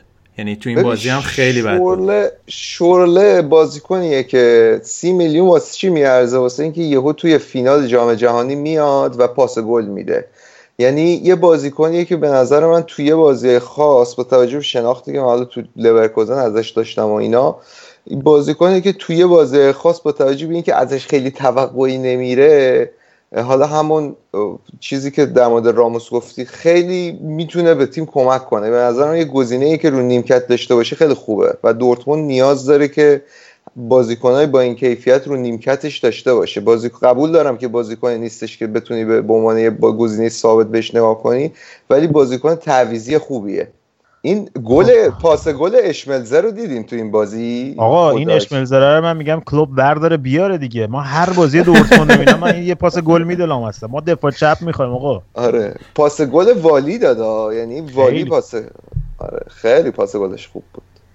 من شانس دورتموند هر بازی می‌بینم یه پاس گل ردیف میده قشنگ جلو حالا بابک بریم سراغ فکر کنم RB لایپزیگ که یار قدیمی بایرن مونیخ اومد و زخم و زد به RB لایپزیگ آره گودرز من البته متاسفانه این بازی نتونستم ببینم ولی خب ماریو گومز به قول تو یار قدیمی بایرن اومد و برای وولفسبورگ گلزنی کرد. منتها خب فکر می‌کنم اینطور که تو می‌گفتی خیلی شانس آوردن که بیشتر از یه گل نخوردن. آره البته هر دو تا تیم شانس زیاد داشتن. RB لایپزیگ تیم ورنر چند تا موقعیت داشت. ولی تو این بازی خود گلر RB لایپزیگ هم خیلی خوب کار کرد. یعنی وولفسبورگ من تعجب کردم که چرا اینجای جدولن با این وضعیتشون که یکی از کاندیدای سقوطن. یعنی قشنگ خوب بازی می‌کردن و مخصوصا تو فاز هجومی. این گلر RB لایپزیگ هم پیتر گولاخیه پیتر گولاشیه گولاسیه حالا هست. من گولاخی من آره، گولاخی رو ترجیح میده آره. من گولاخی رو دوست داشتم. گولاخی رو بذاریم باشه. آره. بعد خیلی خوب کار کرد روی این حالا من بازی RB لایپزیگ رو بیشتر بازی که دیدم بازی بوده که یا بردن یا مساوی کردن. تو این بازی خیلی به کمکشون اومد. ولی از یه نظرم خوبه که مثل اون گابور کرالیه چیز نیست دیگه. گرم کن چیز نمیپوشه. آره ش... حیف اتفاقا. یه کاریزمایی داره اون شلواره به نظر من. ولمون کن بود sweatpants بود دیگه. الان بعد 20 سال مد شد دوباره. اینجا این آدم یونانی ها هم فقط میپوشن. میرن خرید و اینا همه جا مهمونی و خرید و اینا همیشه از اون گرم کنه میپوشن. دختر پسراشون همه تو دانشگاه. حالا بریم سراغ بابک بایر لورکوزن و وردر برمن که بعد از اشمیت بالاخره بایر لورکوزن مربی جدید هم مثل که پیدا کرد. حالا به نظر من باید به کورکوت فرصت بدیم. نتیجه بدی هم نگرفت چون وردر برمن هم چند هفته بودش که الکس, الکس نوری هم داشت خوب نتیجه می‌گرفت. با وردر برمن یه ذره تونستن که خودشون احیا کنن. از اون منطقه خطر اومدن بیرون. منتها لورکوزن یه کار سختی داره یه مأموریت غیر ممکنی داره توی لیگ قهرمانان و باید بره با اتلتیکو مادرید تو ویسنت کالدرون بجنگه که گندی که تو نیمه تو بازی اول زده جبران کنه فکر می‌کنم ایار اینو اجازه بدیم بازی لیگ قهرمانان انجام بشه تا آره. این تاثیر این مربی رو ببینیم روی شخصیت لورکوزن چون توقعی از لورکوزن نمیره که این بازی رو ببره. من چه این توقعی ازش هم فکر نکنم کسی هم انتظاری داشته باشه. ولی منتظرم ببینم از خودشون چه شخصیتی نشون میدن چه چیزی رو با خودشون میارن توی زمین. دفاعشون جمع جور میشه یا نه؟ مشکلی که دو سه سال داشتن. آره. از زمان هیپیا داشتن تا الان. تو این بازی البته توپراک هم یه پنالتی از دست داد. کلودیو پیزارو گل زد بابک. اون 38 سالش لامصب زد مثل شر- مدل موهاش اصلا تغییر نکرد آره مثل شراب میمونه کلودیو پیزارو این هرچی پیرتر میشه بهتر میشه. قالی کرمون و اینا. من اینو هر روز به خودم میگم. هر باری کل این قالیه کرمون جایزه داشته دوستان. یه کف مرتب بزنیم. حالا بابا. این فقط در مورد لورکوزن من چند وقت پیش خواهم بیلد نوشته بود که صحبت یورگن کلینزمن و ایناست برای فصل بعد. ببین یورگن کلینزمن که قطعا داره دنبال کار میگرده و خب بهترین جایی هم که می‌تونه پیدا کنه توی پیش رفیق سابق خودش هم تیمی سابق خودش رودی فولر توی لورکوزن. ولی من کلا فکر نمی کنم که برای لورکوزن و برای لیگ یورگن کلینزمن مربی خوبی باشه. بدبینم به این شایعات. فکر می‌کنم برای لورکوزن یه مربی مثل همین مربی هافنهایم ناگلزمن می‌تونه یه مربی خوبی باشه. یه مربی که بیاد و یه جورایی ساختار دفاعی تیم رو درست کنه. یه مربی که سر تفکرات دفاعی خوبی داشته باشه و یورگن کلیزمن اینو ثابت کرده که تیماش خوب دفاع نمی‌کنن. حالا بابک بریم سراغ هامبورگ. هامبورگ بازم بردن ولی هنوزم اون پایینا دارن دست و پا می‌زنن. آخه اینا سوراخی که واسه خودشون کندن خیلی عمیق بود اول فصل. و واقعیتش هم اینه که دورت هامبورگ خب بازیایی که ازشون توقع نداریم و می‌برن. یعنی الان جلوی مونشنگلادباخی که یه مومنتومی گرفته نسبتا این چند وقت اخیر نتایج آره. خوبی هم گرفت. توی لیگ اروپا با شالکه بازی داشت. یکی کرد تو زمین شالکه که نتیجه خوبی واسش حساب میشه.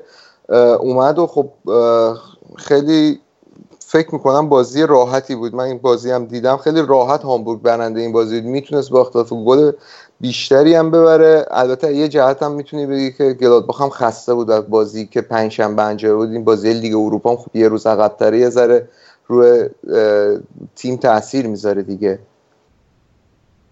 حالا باید ببینیم چجوری میشه. بالاخره این ساعت بغل زمینشون به کجا می‌رسه کارش کار داستانش؟ نه میمونن. اینا شده 16 هم, هم بشن برن به بازی پلی آف میمونن. حالا فکر کنم بازی مهم دیگه همینا بود. حالا به مساوی کلن و انگلشتاد می‌تونیم اشاره کنیم که گلر کلن یه سوتیه بدجور داد. شالکه هم تونست سهیش آگزبورگ رو ببره. بریم سراغ بایر مونیخ اما که لواندوفسکی همینجور داره واسهشون گل می‌زنه. یه آمار عجیب غریبی که من می‌دیدم اینه که توی 140 یا 139 تا بازی 100 تا گل زده. یه چیز وحشتناکی از نظر ریترن که تعداد گل به دقیقه. آره خیلی این چند وقته لوندوسکی روی فرمه و خب بیشترین گلای بایرن هم داره می‌زنه. این چند وقته تبدیل شده به پنالتی زن اول تیم. و خب شاید اگر آینتراخت این بازی یک بازی کنی مثل لوندوسکی داشت نتیجه این بازی شاید خیلی فرق می‌کرد. شاید اصلا بایرن این بازی رو میباخت. چون خیلی فکر می‌کنم که بایرن با اینکه الان خیلی ثبات خوبی توی تیم من می‌بینم توی این چند بازی گذشته بازی جلو آینتراخت شاید ضعیفترین بازی بایرن بود و نتیجه خیلی نشانگر اون اتفاقات جریان بازی نبود. آینتراخت قشنگ چند صحنه می‌تونست به بایرن ضربه بزنه دو سه تا تک به تک تونستن درست کنن. یه تیرک زدن نیمه دوم. و نیکو کواش نشون داد که مربیه که واقعا می‌تونه اون افکارش رو بیاد حتی توی تیمای کوچیک پیاده کنه و فکر کنم جزو این مربیاییه که بعدا ازش زیاد میشتم گزینه خیلی خوبیه واسه لورکوزن اتفاقا نیکو کواچ آره بازیکن قدیمیشون هم بوده. اتفاقا صحبت کردیم که چرا همچین کسی جذب نمی‌کنن. حالا جالبیش این بازگشت مارکو روس هم بود که توی بازی جام حذفی برگشته بود. اصلا یه سری دوربین و اینا از قبل بازی گذاشته بودن که فقط اینو حرکتاشو بغل زمین و حرکت های خانوادهش و اینا رو شکار بکنه و یه جوری به عنوان مثلا یک داستان بازگشت یک بازیکن از یک مریضی طولانی بهش نگاه بکنه. حالا بعدا احتمالا به عنوان مثلا آره. فیلم های مستند و اینا مثلا ازش درست می‌کنن. ولی خب تو اون بازی یه دقیقه بیشتر بازی نکرد اما اولین بازیش تو بوندسلیگا بود بعد از ده ماه. آره و خب واقعا هم خب سرطان وحشتناکی بنده خدا گرفته بود. یعنی خدا نصیب هیچ مردی نکنه این سرطانی که این مارکو روس گرفته بود.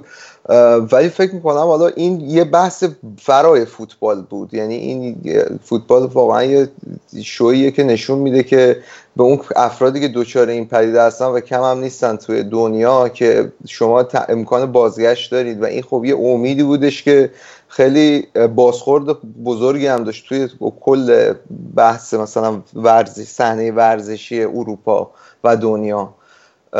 و خب این بنده خدا خب همه فکر کنم خوندن پست فوتبالکست رو یا می‌دونن اخبار خوندن که این سرطان بیزه داشت سود ده ماه پیش و موفق شد داده با شیمی درمانی و این کارهایی که کرد برگرده به فوتبال و قشنگترین اتفاق این بازی اون بود.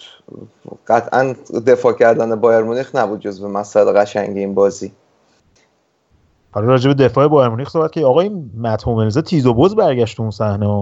آره خیلی خوب برگشت. خیلی خوب برگشت. آره ولی در واقع خودش اشتباه اول کرد. راجع به صحنه هم یه توضیح بده چون من خیلی شاید ندیده باشم. آره ببینید صحنه از اول بخوام شروع بکنم این بود که توی آفساید گیری متوماز اشتباه کرد. یعنی خب تو صحنه که باید بازیکن حریف رو تعقیب می‌کرد چون هم خط بودن یه قدم رفت به سمت دروازه تیم حریف که در واقع آفساید بگیره ولی دیر بود اون قدمش که در واقع یه حدود مثلا 4 5 متر 5 6 متر عقب افتاد بازیکن حریف. و خب اون بازیکن حریف رفت و نویه رو دفع کرد ولی هوملز مثل موشک گازش گرفته بود و اون 5 متر رو جبران کرد. یه تک زد و از روی تقریبا خط 6 قدم توپو دفع کرد. یعنی دروازه خالی بود. فقط یه بغل پا می‌خواست قبل از اینکه اون بنده خدا بغل پاش بخوره به تو اومد توپ زد خیلی تکل ریسکی هم بود. یعنی اگر یه ذره اشتباه می‌کرد پنالتی اخراج بود.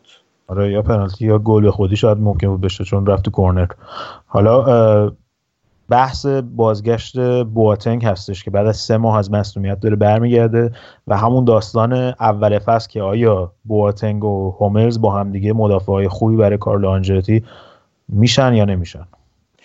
ببین کلا اینکه میشن که خب تا الان نشون داده که نشدن. یعنی نتونسته اینا رو با هم کالانجلوتی درست استفاده کنه. کما اینکه می‌دونیم این دوتا با هم تو تیم ملی آلمان بازی کردن و زوج خوبی می‌تونن باشن. یعنی این یه ایرادی که به آنجلوتی وارده که نتونسته این دوتا رو هماهنگ کنه.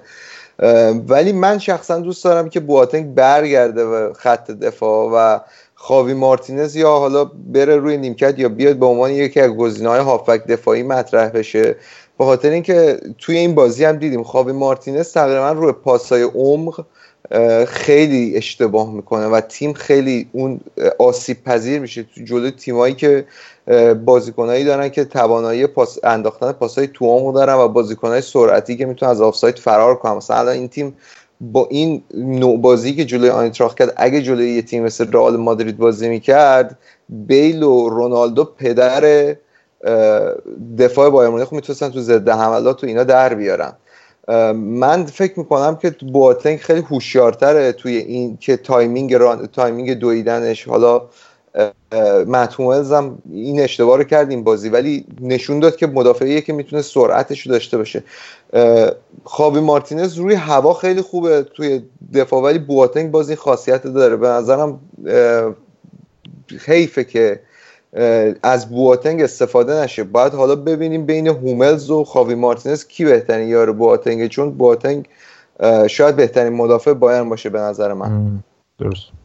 حالا بابا که بریم راجب بازی چمپیونز لیگ بایر هم صحبت بکنیم. من دو تا نکته بعد بازی برام خیلی جالب بود بعد بازی با آرسنال که مسابقه روبنو اگه نم دیدی یا نه یه مسابقه که کرد حالا بایر مونیخ ده یک برده در ده دو در مجبور آرسنال برده ولی حرفی که روبن میاد می‌زنه میگه آره ما باید نیمه اول خیلی بهتر بازی می‌کردیم. یعنی واقعا تو این ذهنیت یه باشگاه رو ببینین که همش به فکر پرفکشن هم به اینکه بهتر بشن بهتر بشن. درست ده دو بردن. ولی به این فکر می‌کنن آقا نیمه اول باید بهتر میشن. و یه واقعا یه اعتبار اساسی باید بدیم به بایر مونیخ به خاطر این قضیه کاراکتر و این روحیه‌ای که دارن.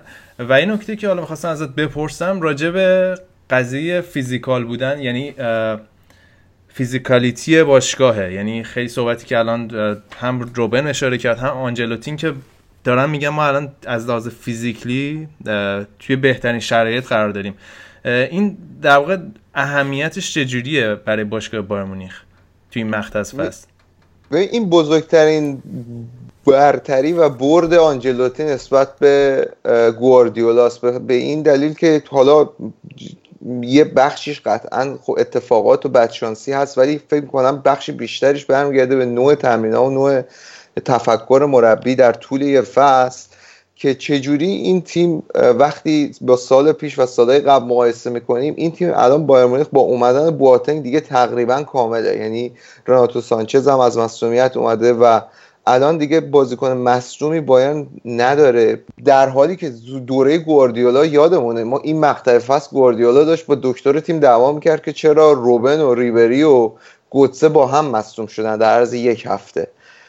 و خب این نشون میده که آنجلوتی یه یه مدیریتی می‌کنه این بخش فیزیکی تیمو در طول یه فصل. که پیک این قضیه و نقطه اوج این قضیه میفته توی مهمترین مقطع فصل که الانه. من یه مصاحبه یادم میاد کارل آنجلوتی قبل از تعطیلات خواب زمستانی بوندسلیگا انجام داد که بهش ازش پرسیدن که چرا تیمت آماده نیست تیمت خیلی مشکل داره. و جوابی که کارلتو به اون خبرنگار داد این بود که من اتفاقا الان خوشحالم که تیمم در بهترین شرایط نیست. چون الان این توی این مقطع فصل من تیمم باید خیلی بیشتر از اینا پیشرفت کنه و باید توی اون مقطعی که بازی نیمه نهایی و مثلا یه چهارم لیگ قهرمانانه ما به اوجمون برسیم. و می‌بینی که واقعا بایرم تو این مسیر هست. من حالا یه انتقاداتی کردم به خط دفاعی باین ولی واقعا بیشتر هدفم این بود که بیام یه سیستمی که حالا یک مشکلی داره یه مشکل داره اون مشکل رو بیام بزرگ کنم و سعی کنم اون رو حل کنم. وگرنه الان آنجلوتی به یه ثباتی رسیده توی تاکتیکش و توی به خصوص توی قسمت تهاجمی تیم و خط میانی که این همزمان شده با بهترین بازیهایی که بازیکنایی مثل تییاگو و آلابا دارن الان ارائه میدن و بهترین فرمشون دارن و بایرن اگر روبن و ریبری اینا فرمشونی که الان دارن حفظ کنن می‌تونه تا یه ماه دو ماه آینده یه تیم خیلی خطرناکی بشه و وحشتناک بشه. دوباره مثل قدیم. حالا هر چقدر بایر مونیخ تو این بازی خوب بوده یه بچه دیگه قضیه هم آرسنال. من میگم یه استراحتی بکنیم بریم بخش بعدی راجع به آرسنال بیشتر صحبت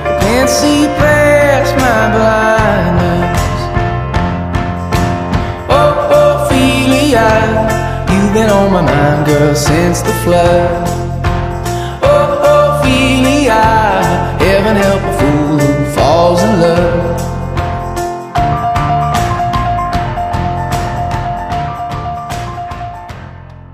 Yeah?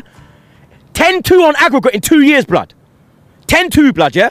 We moved to Emirates to compete with this. You call that competing? We can't even compete with fucking Leicester, let alone fucking Bayern Munich, blood. It's a fucking joke. I've had enough of this shit, blood. He needs to fuck off, blood. I'm done with this shit, Rob. The man's a fraud, blood. I've been saying there for fucking months, blood. The man's a fucking fraud, blood. What did I tell you at City? We're gonna come here and get embarrassed. Didn't I say that to you? Mm. What happened there? Embarrassing, blood. Fucking bottle jobs. A fucking lot of them. Fucking pricks, blood.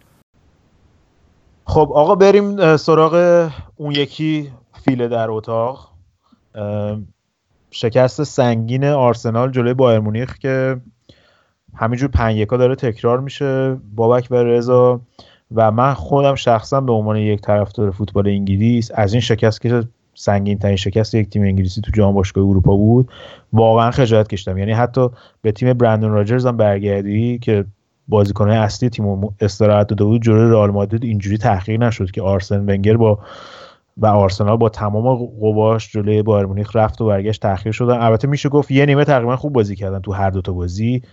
نیمه های اول خوب بودن ولی تفاوت کلاس کاملا مشخص بود.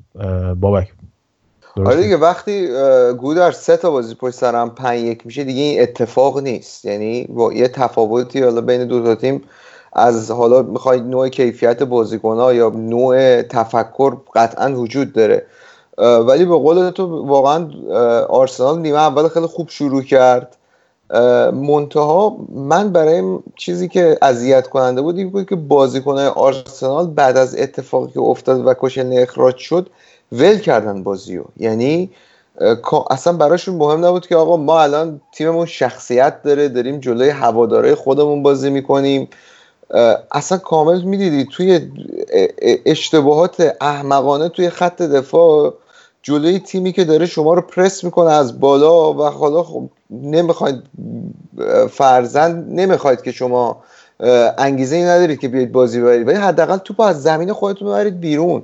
یعنی گلای بایرن رو که نگاه کنی به خصوص گل دوم و سوم اگه اشتباه نکنم بازیکنای آرسنال فقط تو زمین خودشون توپ عملا تقدیم کردن به بازیکنهای بایرن. و گل روبن اصلا یه گلی بود که نباید اتفاق میافتاد.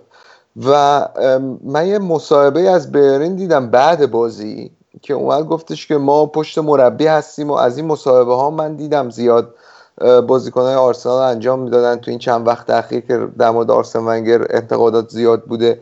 ولی خب اگر شما واقعا پشت مربی تیم تیمتون هستید خب باید تو زمین نشون بدید؟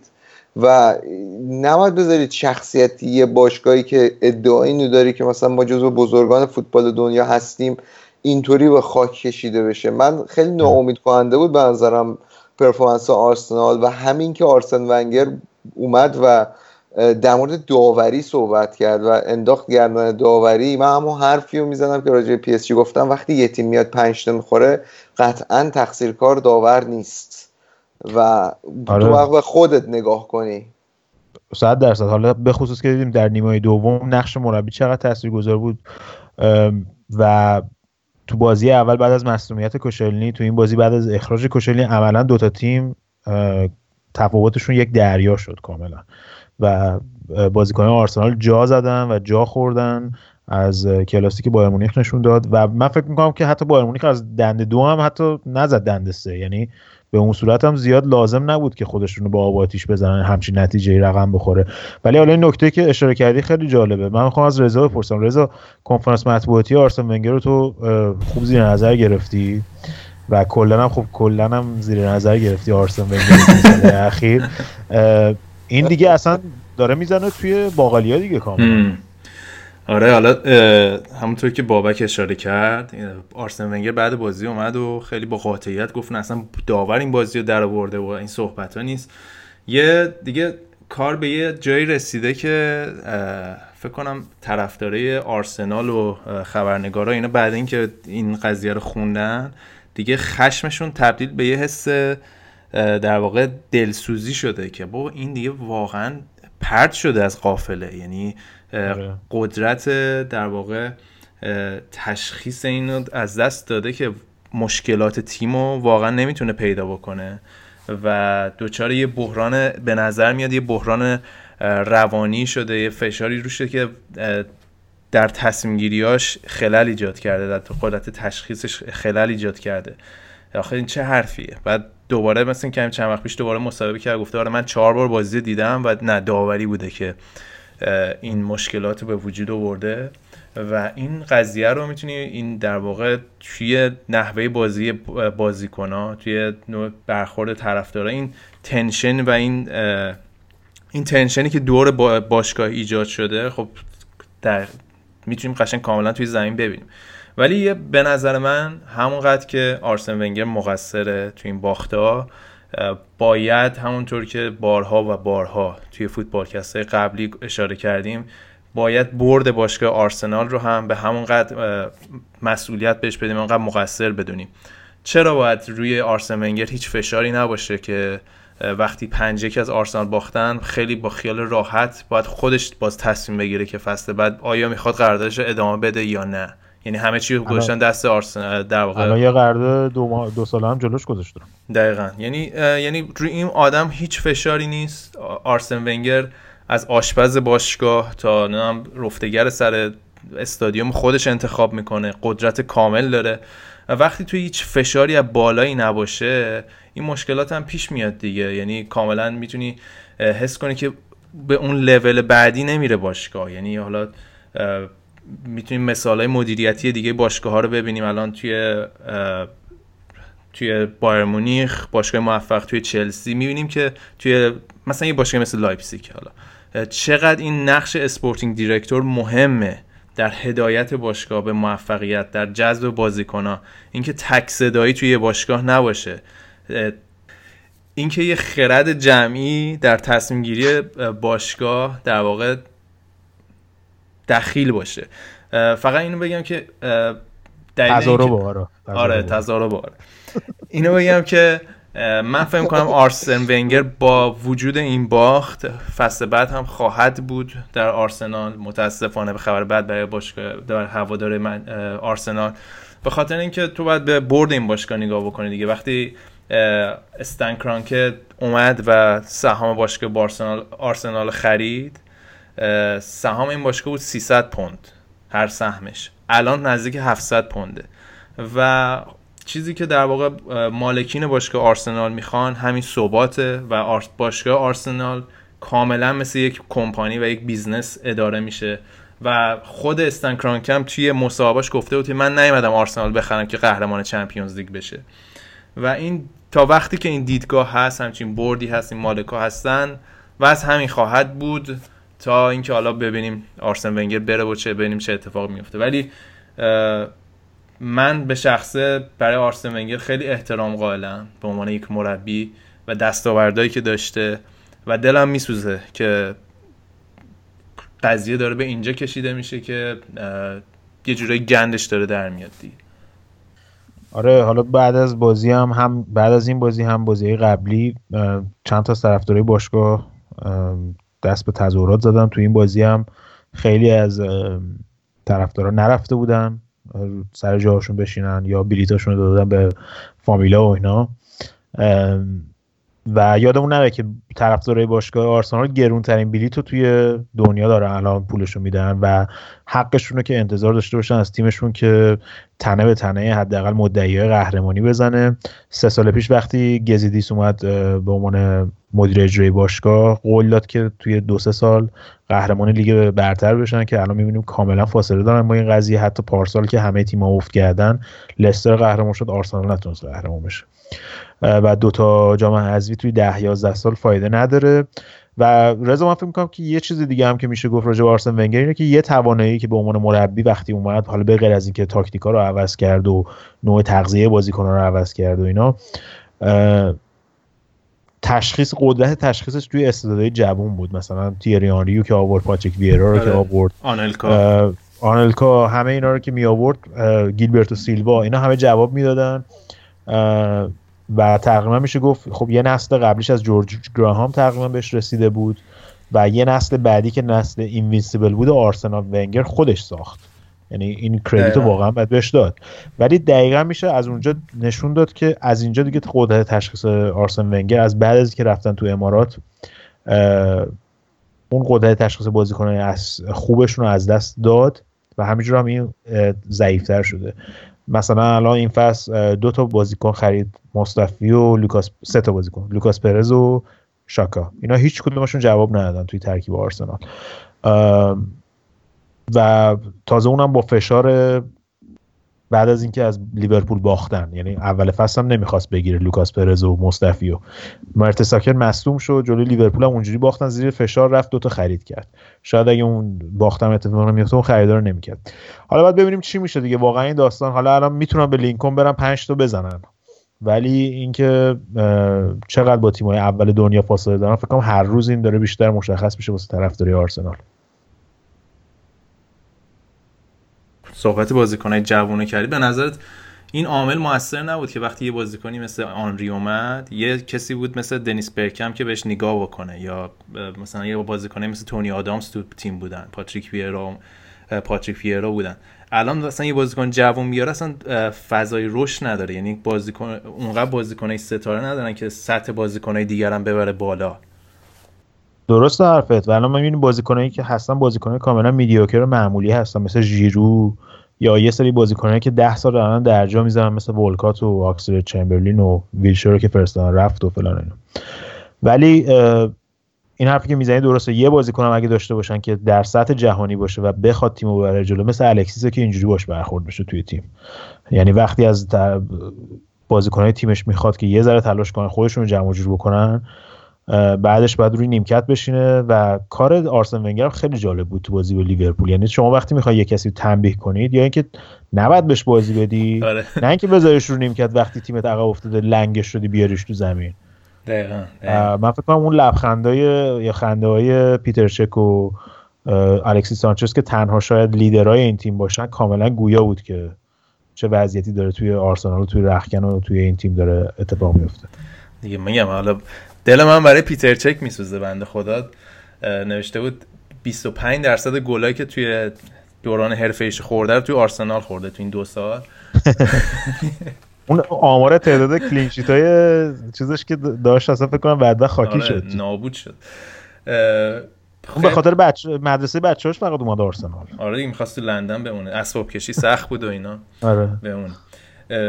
آقا بریم یه ذره حالا راجع به بازی جام حذفی هم صحبت بکنیم. توی انگلیس این هفته حالا آرسنال که لینکلن زد تاتنهام هم ترکوند میلوال. آره تاتنهام که تو این بازی سان براشون هتریک کرد ولی یه خبر خوب براشون گلزنی وینسن ینسن بود که بالاخره تونست توی جریان بازی گل بزنه برای تاتنهام. قبلا دو تا پنالتی فقط تونست گل بزنه. و وینسن ینسن هم جایگزین کینی شد که مصدوم شد و آخر بازی هم با آتل عکسش بود که داشت می‌رفت و فکر کنم یه خبر خوبی بود برای تیمای دیگه که دنبال top four و top 5 و اینا هستن و بردن FA Cup و یه خبر بد برای طرفدارای انگلیس که مخصوصا این, این هفته گرت ساوتگیت باید ترکیب تیم ملی رو اعلام می‌کرد و حتی شایعه شده بود که بازوبند کاپیتانی شاید بدن به هری کین چون وین رونی شاید دعوت نشه این سری. آره حالا صحبت وین رونی کردی. بازی مهمترین بازی اف ای کاپ فرداست. بازی چلسی و منچستر یونایتد. فکر کنم همه شرایط قشنگ به ضرر منچستر یونایتد از تعداد مصدوما و بازی وسط هفتهشون. چطوری می‌بینی بازی رو؟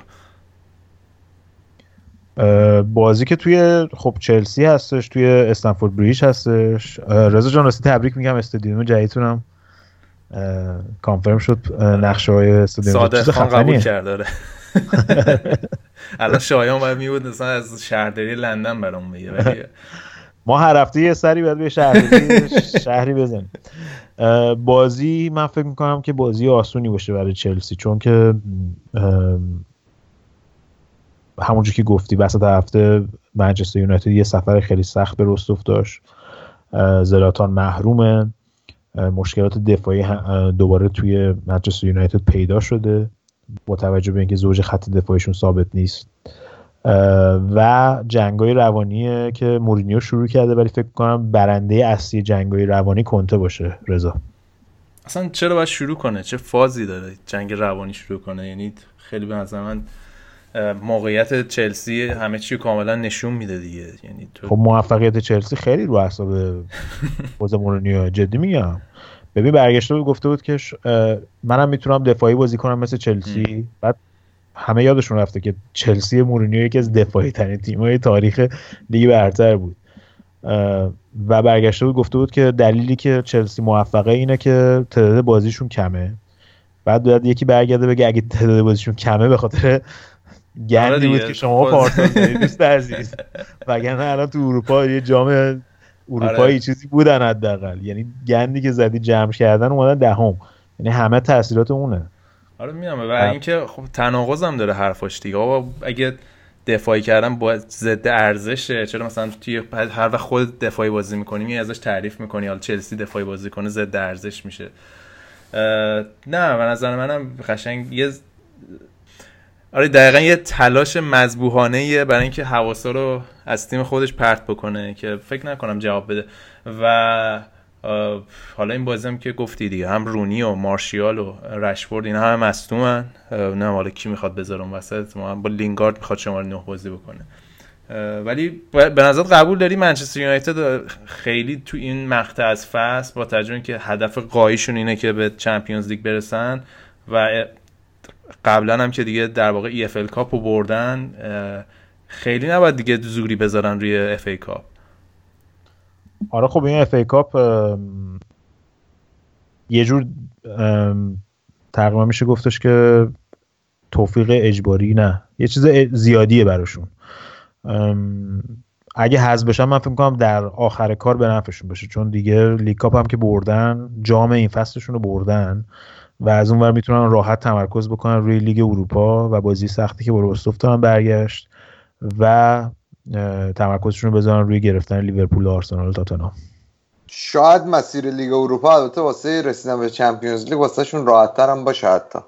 آره حتی ممکنه اونور بهترین شانسشون باشه برای اینکه سال دیگه تو Champions League باشه.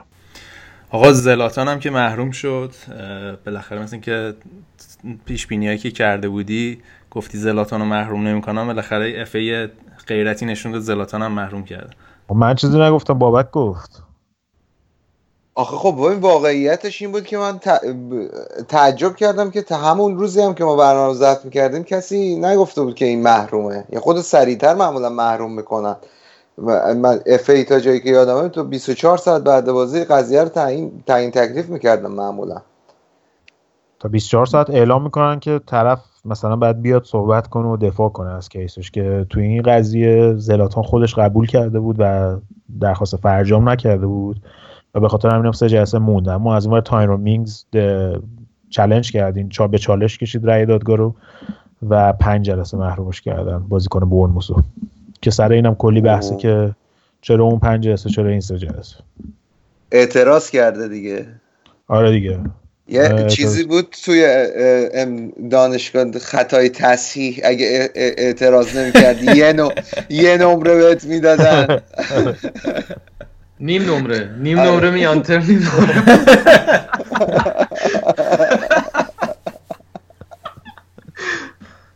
دقیقا همونه.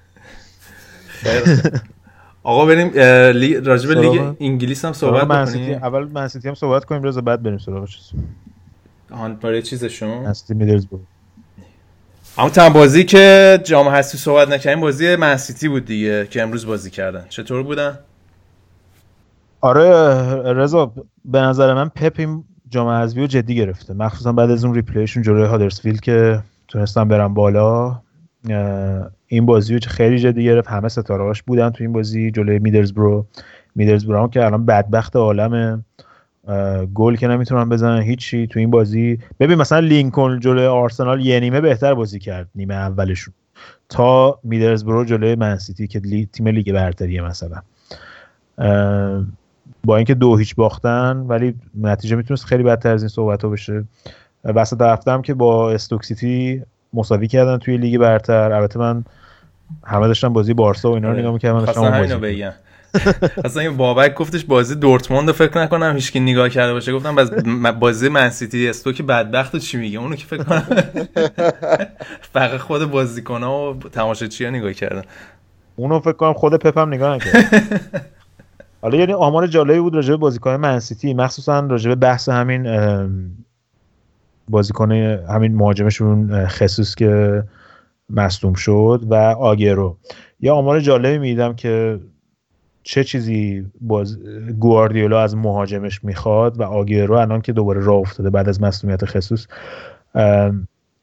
این برگشت برگشتش به اون مهاجم تقریبا قدرتی و سرعتی هستش که تیمای گواردیولا لازم دارن. به طور مثال الان آگرو تقریبا یک کیلومتر و نیم به طور میانگین نسبت به فصل قبلش داره بیشتر میدوه تو بازیاش یعنی فصل قبلش بین 9 تا 9 و 3 دهم کیلومتر بوده تو 90 دقیقه. الان شده 10 ممیز 6 تو این فصل.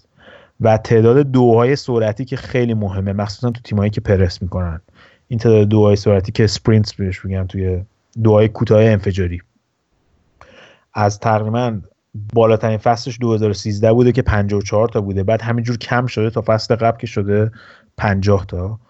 الان زیر نظر گواردیولا از 50 تا رسیده به 71 یعنی انقدر تغییر داشته بازی آگرو شاید حتی آمار گلزنیش به سال پیش نبوده باشه ولی از این نظرها خیلی پیشرفت کرده من فکر کنم که بتونه خود راه خودش رو پیدا کنه توی برنامه گواردیولا. اگه همینجور ادامه بده اون مهاجمی میشه که گواردیولا احتیاج داره.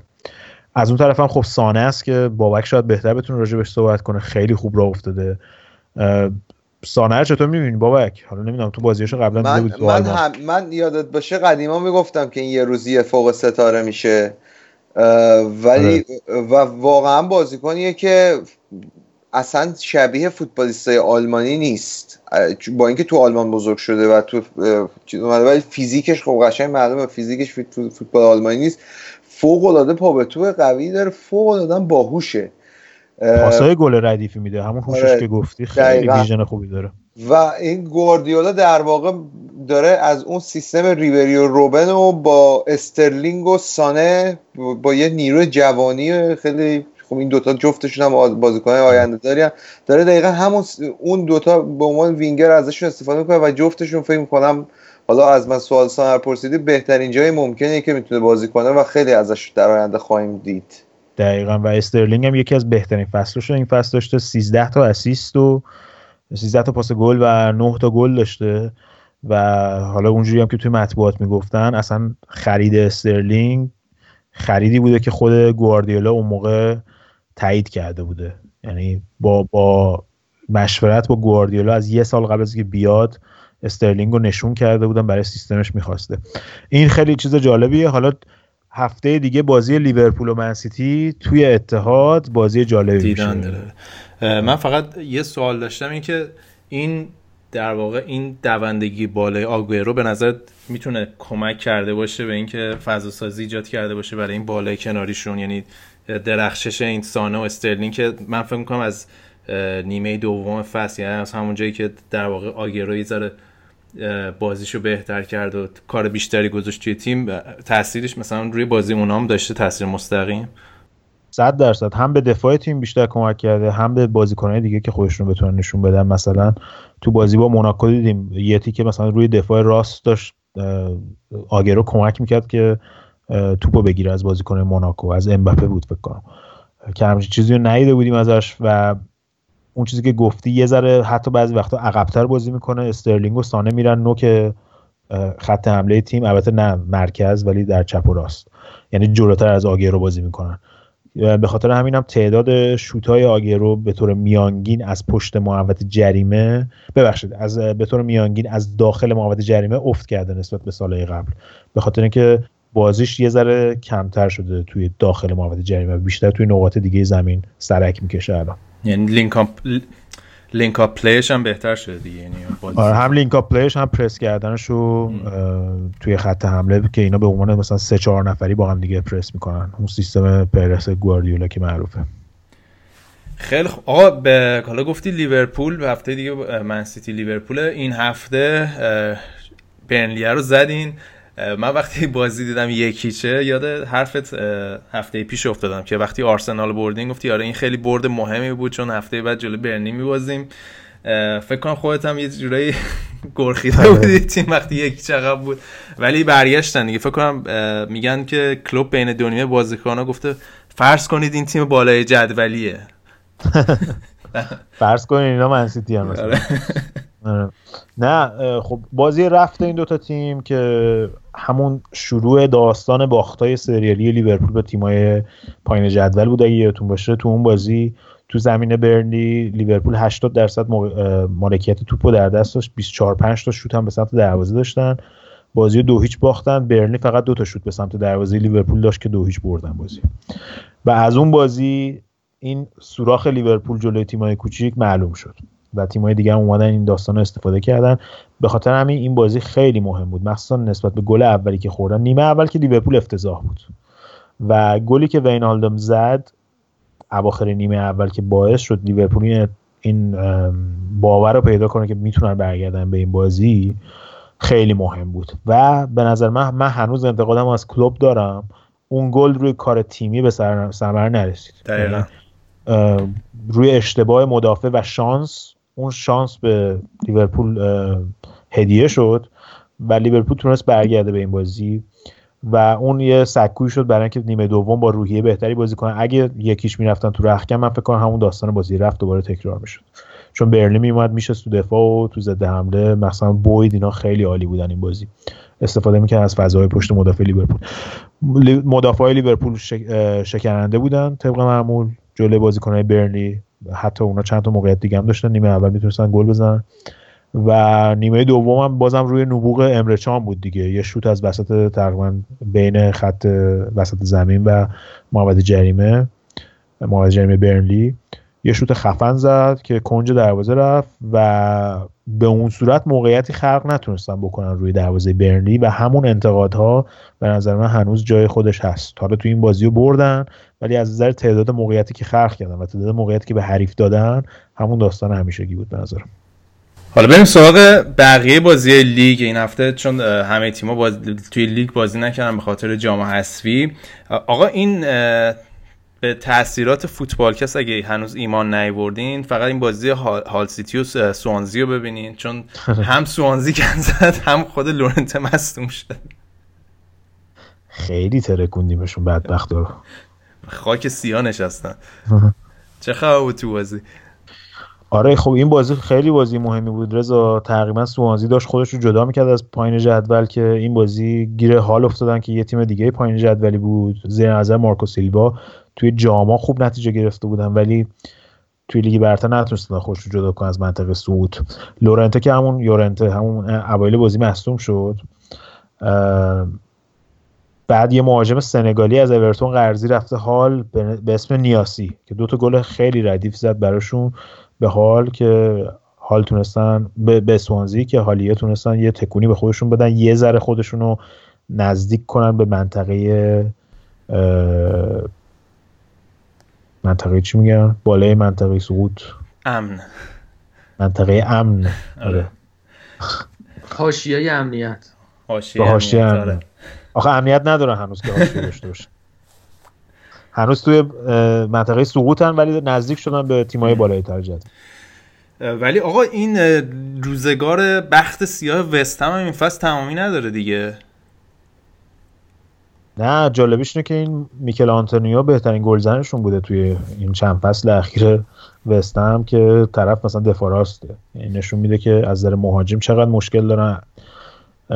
مسئولیت های سریالی اندی کارول که همیشه داستانه براشون. آندره آیو اینا هم که اول فصل مصوم شدن. ساخو و اینا. حالا صحبت رفتن دانیل استرویش هست به وستهم که تابستون بره ایشالله ما هم یه پولی دستمون بیاد از این. حالا اونم یه بازیکن دوباره مصدومه همش من نمی‌دونم آره،. حالا تو این بازی خیلی جالب بود که تایرون مینگز این مدافع بورنموث که گفتیم پنج جلسه محروم شده جاش کینگ که بازیکن قبلی آکادمی منچستر یونایتد بوده و تو بازی با منچستر یونایتد اون پنالتی رو گل زد که بازی مساوی شد تو این بازی یه پنالتی از دست داد یه, با... یه پنالتی هم بنیک افوبی از دست داد برای بورنموث اه، ولی جاش کینگ تونست برگرده به بازی با هتریکش و این بازی رو سه دو تونستن بورنموثیا ببرن که اولین بردشون بود تو سال 2017 یه فرم خیلی افتضاحی داشتن بعد از اون نتایج خوبی که اوایل فصل گیر آورده بودن به دست آورده بودن. ولی از بازی با منچستر یونایتد یه جورایی این اقبالشون برگشت و تونستن این بازی رو ببرن. دیگه یه ذره خیالشون راحت بشه از بقا. لوکاکو هم که فرم در واقع روند گلزنیشو ادامه داده انگار دیگه توقف ناپذیره دیگه اینا. آره 19 گله شد برای اولین بار تو لیگ برتر و رسید به رکورد هری کین تو این فصل. حالا با با توجه به مصدومیت هری کین بعید نیست که خودشو بکنه دیگه از این داستان. اشنایدرلین هم. که تونست اولین گلش رو بزنه برای برای اورتون. آخرین گلش با لباس منچستر یونایتد به اورتون بود. جالبش این بود. توی ورزشگاه هم این تونی بلیو بوکسر انگلیسی بود که طرفدار شدید اورتونه رضا. و هفته پیش تونست دیوید هی رو بزنه و کمربند سنگین وزن رو به دست بیاره. توی ورزشگاه بود که تیم محبوبش رو ببینه. کسی که نمی‌شناسن تیم فیلم کریدو اگه ببینن اون بوکسر است که آخر سر توی گودیسون پارک به هم دیگه مسابقه میدن. این واقعی بود؟ آره. بوکسر انگلیسی طرفدار تیم اورتون هم هست شدید و بغل رینگش هم جیمی کرگر و جیمی دردپ و اینا همه بودن بچه های لیورپولی قدیم. خیلی خوب. آقا فکر کنم دیگه باید پرونده لیگ انگلیس این هفته هم ببندیم. یه استراحتی بکنیم بریم ایتالیا ببینیم بردیا برامون چی گذاشته کنار برای این هفته.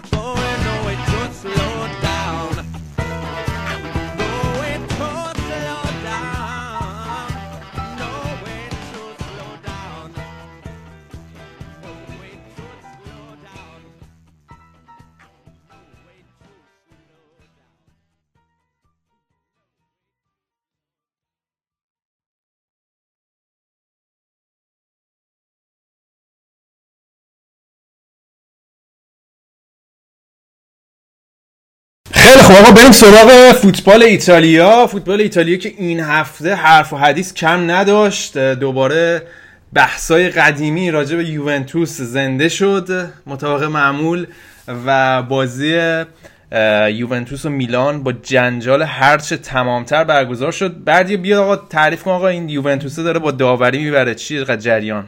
تو کجای آره آقا با داوری می‌بره دیگه. من نمی با داوری آقا استارت این بازی های داوری استارت این مشکلات داوری از بازی با اینتر شروع شد. وقتی که اینتریا تو اون 20 دقیقه آخر مخصوصا خیلی از داوری ناراضی بودن. تو بازی ها یوونتوس ناپولی این قضیه شدت گرفت. جا... اصلا جوری شد که دی لورنتیس گفت ما بازی برگشت یوونتوس تیم جوانانمون رو میفرستیم وسط. که دوباره این بازی این هفته هم دوباره در بازی ناپولی حاشیه‌ای بوده که حالا بهش می‌رسیم.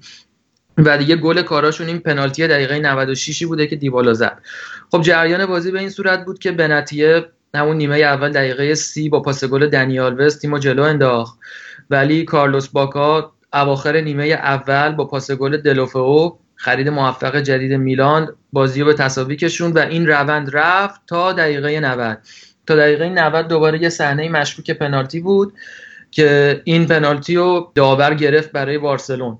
برای بارسلون برای یوونتوس. اینو اینو گفتم بارسلون واسه اینکه همه الان تو ذهن آمد که شبیه این هند و ماسکرانو آره تو, تو به دست ماسکرانو خورد و نگرفت. اینجا تو به نفع بارسلون اونجا نگرفت. اینجا یه چیزی شبیه همونو که می‌تونی با هم قشنگ کاملا مقایسهشون کنی که توی کلاس هند بود توی محبت جریمه برای یوونتوس این دفعه گرفت. و شروع جنجالای داوری شد. اصلا کار به جایی رسید که گالیانی و مونت... گالیانی که از روی سکوها مونتلا ریختن وسط و سعی کردن که دوناروما رو با کار رو جدا کنن. خیلی عصبانی بودن. حتی یه خبرهایی اومده که اینا رفتن رختکن یوونتوس هم خراب کردن. صندلی‌ها رو کندن و لگد زدن در و دیوار و در کمدا رو شیکوندن و از این کارا کردن. که مونتلا شیشه مینیبوس شیکوندن. سنگ آجر پرت کردن. تو نمکتوناشون سس ریختن اومدن.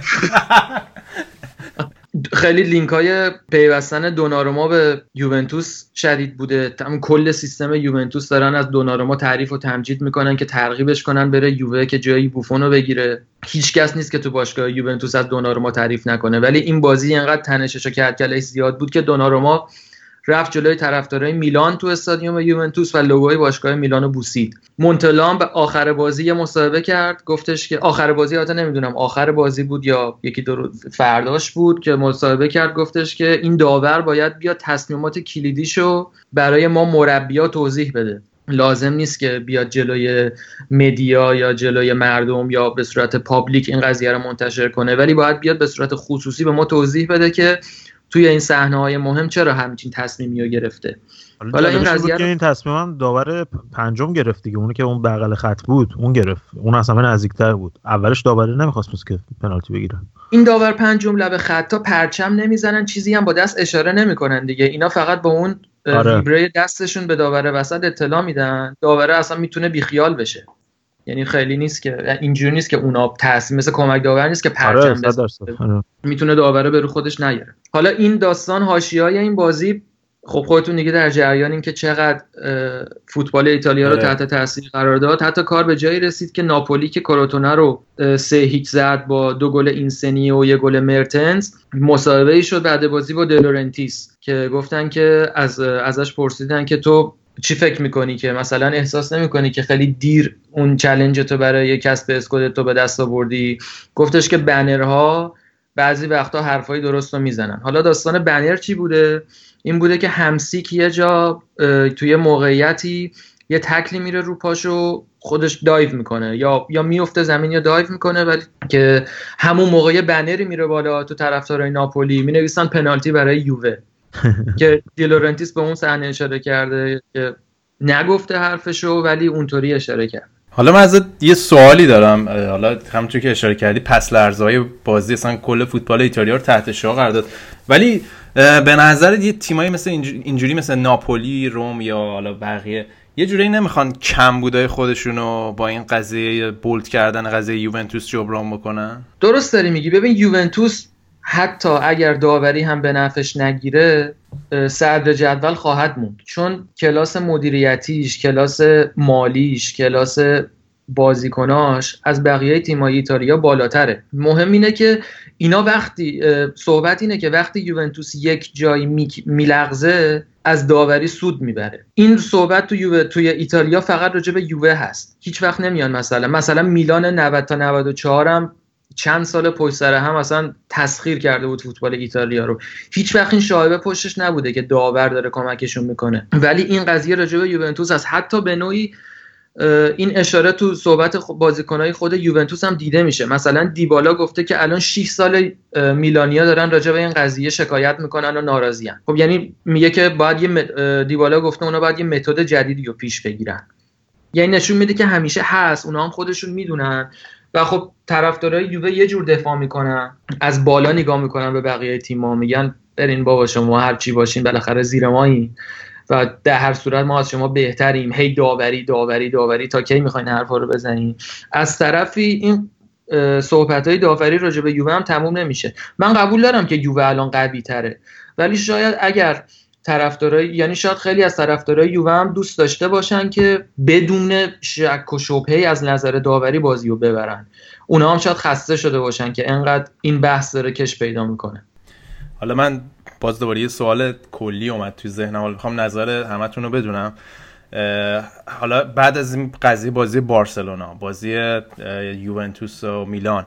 یه صحبتایی هست که میگم ورود تکنولوژی به فوتبال و اینکه اشتباهات داوری رو کم بکنیم توی فوتبال و در واقع این فاکتور اشتباه داوری از فوتبال خارج بکنیم. مثل فوتبال آمریکایی که داورا ریپلی دارن و می‌بینن و این صحبت ها حالا من بابک شروع می‌کنم. بابک تو موافقی با این قضیه که این در واقع این فاکتور اشتباهات داوری از فوتبال در بیارم یا به نظرت کمک می‌کنه به جذابیت فوتبال؟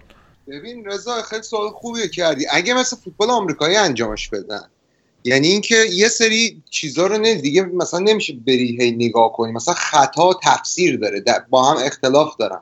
یه خطای معمولی که وسط بازی اتفاق میفته. هیچ موقع نباید بیان خطا رو بازبینی کنن. ولی چیزایی که از مثلا خطرت شدن اوت شدن توپ توپ نمی‌دونم توپ آخر به پای کی خورده آفساید بوده گل یا نبوده اینا آره. ولی خطا رو اگه اون خطایی که وسط بازی بخوای اضافه کنی مگه اینکه مثلا بیای مثل بسکتبال بکنی تو ده دقیقه آخر بازی فقط قابل بازبینیه. وگرنه واقعا اون تأخیری که تو فوتبال ایجاد می‌کنه فوتبال از اون زیباییش میندازه. گوده از نظر تو چیه؟ من که از اول همین فوتبال کستم برگردیم. من خیلی شدیدن طرفدار استفاده از تکنولوژی تو فوتبال بودم. ولی همین که بابک میگه باش موافقم. بعد توی تصمیم های استفاده بشه که جواب آره یا نداره اگه تصمیم های سلیقه‌ای باشه مثلا همین داستان هند و ممکنه 50 درصد بگن آره 50 درصد بگن نه. مثلا فرض کن پنالتی بازی بارسلونا رو 50 درصد ممکنه بگن آره 50 درصد بگن نه. ولی چیزایی مثل آفساید یا اخراج بازیکن اینا رو میشه دید. مثلا فرض کن اون اتفاقی که تو بازی با چلسی و آرسنال افتاد که گیبز اشتباهی اخراج شد به جای آکسل چمبرلین. اون یک دقیقه یه داور می‌تونه بالای زمین باشه اینو به داور بگه و فیلمو بازبینی بکنه و که تصمیم درست گرفته بشه. یا فرض فرض کن تصمیمی که توی بازی با همین بورنموث و منچستر یونایتد اتفاق افتاد. و دیدیم که برای این نوع تصمیما مثل گل لاین تکنولوژی خیلی خوب جواب داده. الان دیگه آلمان هم می‌خواد بذاره اسپانیا هم که دیدیم بعد از این داستانا می‌خوان سرمایه گذاری کنن بذارن. من فکر کنم برای این داستان خوب باشه ولی برای تصمیمایی که سلیقه داور توش هستش به نظر من شک و شبه وجود میاره و متوقف کردن بازی و دوباره شروع کردن بازی برای همین خطاهای کوچیک و اینا خیلی سخت باشه. مثلا میشه قانون گذاشت به نظر من که توی محوطه جریمه فقط بتونن این داستان رو حالا خطاها یا هندا اینا رو بازبینی بکنن و به نظر من اونم یه داور باید باشه که خارج از محیط زمین و جنجال زمین این تصمیم رو بگیره. مثلا فرض کنید بغل زمین بذارن 100 درصد مورینیو با مغز میره تو از دوربین با. یعنی اصلا کسی نباید بدونه که کجا آره. نشسته و داره تصمیم گیری می‌کنه و توی گوش داور باهاش صحبت کنه. حالا میشه مثل فوتبال امریکایی مثلا فرض کن خطا رو اعلام می‌کنن بعد می‌بینن نتیجه چی میشه. اگه نتیجه به نفع اون تیمی باشه که خط از خطا متضرر شده نتیجه میمونه.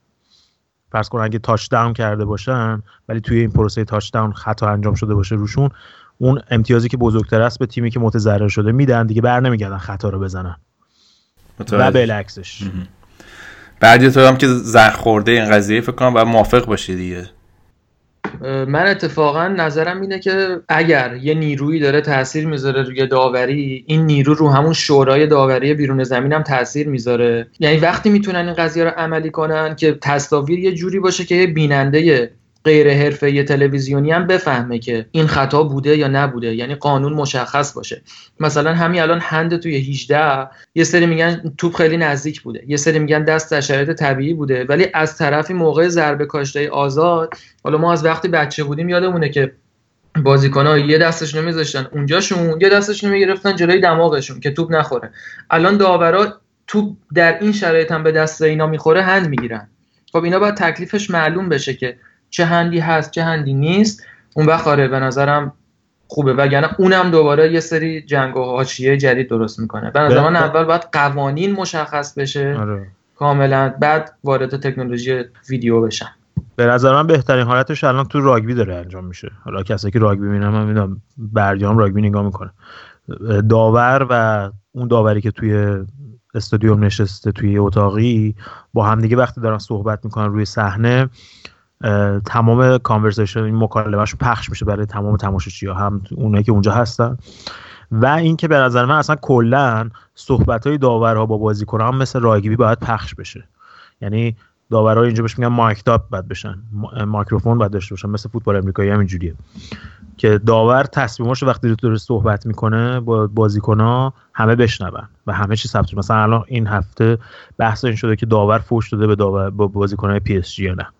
خب، این این داستان میگم خیلی ورزش های دیگه خیلی از فوتبال جلو هم. متاسفانه فوتبال دچار توهم پلاتینی و بلاتر شد برای 20 سال و از همه این ورزش ها عقب افتاد. راگبی دیگه سنتی ترین ورزش واسه انگلیسیه. این ورزش ها همه جلو افتادن کریکت والیبال بسکتبال همه اینا جلو افتادن. ولی فوتبال در درجا می‌زنه. یه بحث دیگه اینه که رضا من من اعتقاد ندارم. یعنی خیلی سخته. اگه ما بخوایم به این قضیه فکر کنیم که آقا داورا رو قبل از بازی میشینن نتیجه بازی و اینا رو تعیین می‌کنن دیگه ما نباید بشینیم بازی فوتبال رو نگاه کنیم. دقیقا. چون اعتقادمون به این بازی فوتبال من دوست ندارم اینو بهش باور داشته باشم. ولی در اینکه استادیوم و نمی‌دونم نوع رفتار تماشاگرا با بازیکن‌ها و اینکه تیمای قوی‌تر معمولا از تصمیمات داوری سود می‌برن در مقابل تیمای ضعیف‌تر اینو قبول دارم. آره خب خب باید قبول کنیم که داورم آدمه دیگه. یعنی تو رو هم بذارن وسط اون جو وحشتناک نیوکم می‌گیرد جو می‌گیرد دیگه. نمی‌تونی آره. در واقع بود روانشناسی قضیه رو انکار بکنی. منم با این حرف گودرز موافقم که حالا حتما از پیش تعیین شده نیست. مهم اینه که خود داوره کدوم سمت روش کدوم طرفی قش می‌کنه.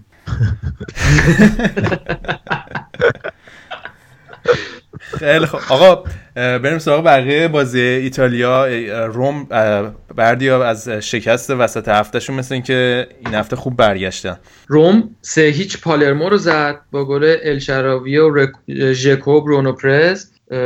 ولی جاش خطری شده دیگه. روم دو امتیاز فقط بالای ناپولیه. ناپولی خیلی سفت و سخت داره تعقیبش می‌کنه ولی زیادم فرقی بالشون نمی‌کنه. اونی که سوم بشه یه ذره جایگاهش خطرناکه. جایگاهشون توی یوروپا لیگ هم خطرناکی بود. از بازی وسط هفته دیدی با لیون چیکار کردن آره خیلی بازی خفنی بود و من متاسفم که اعلام کنم که به نظر می‌رسه نتیجه پیش بینی بردیا در زمینه اینکه اینا غلاف می‌کنن وقتی به جای باریک می‌رسه کار.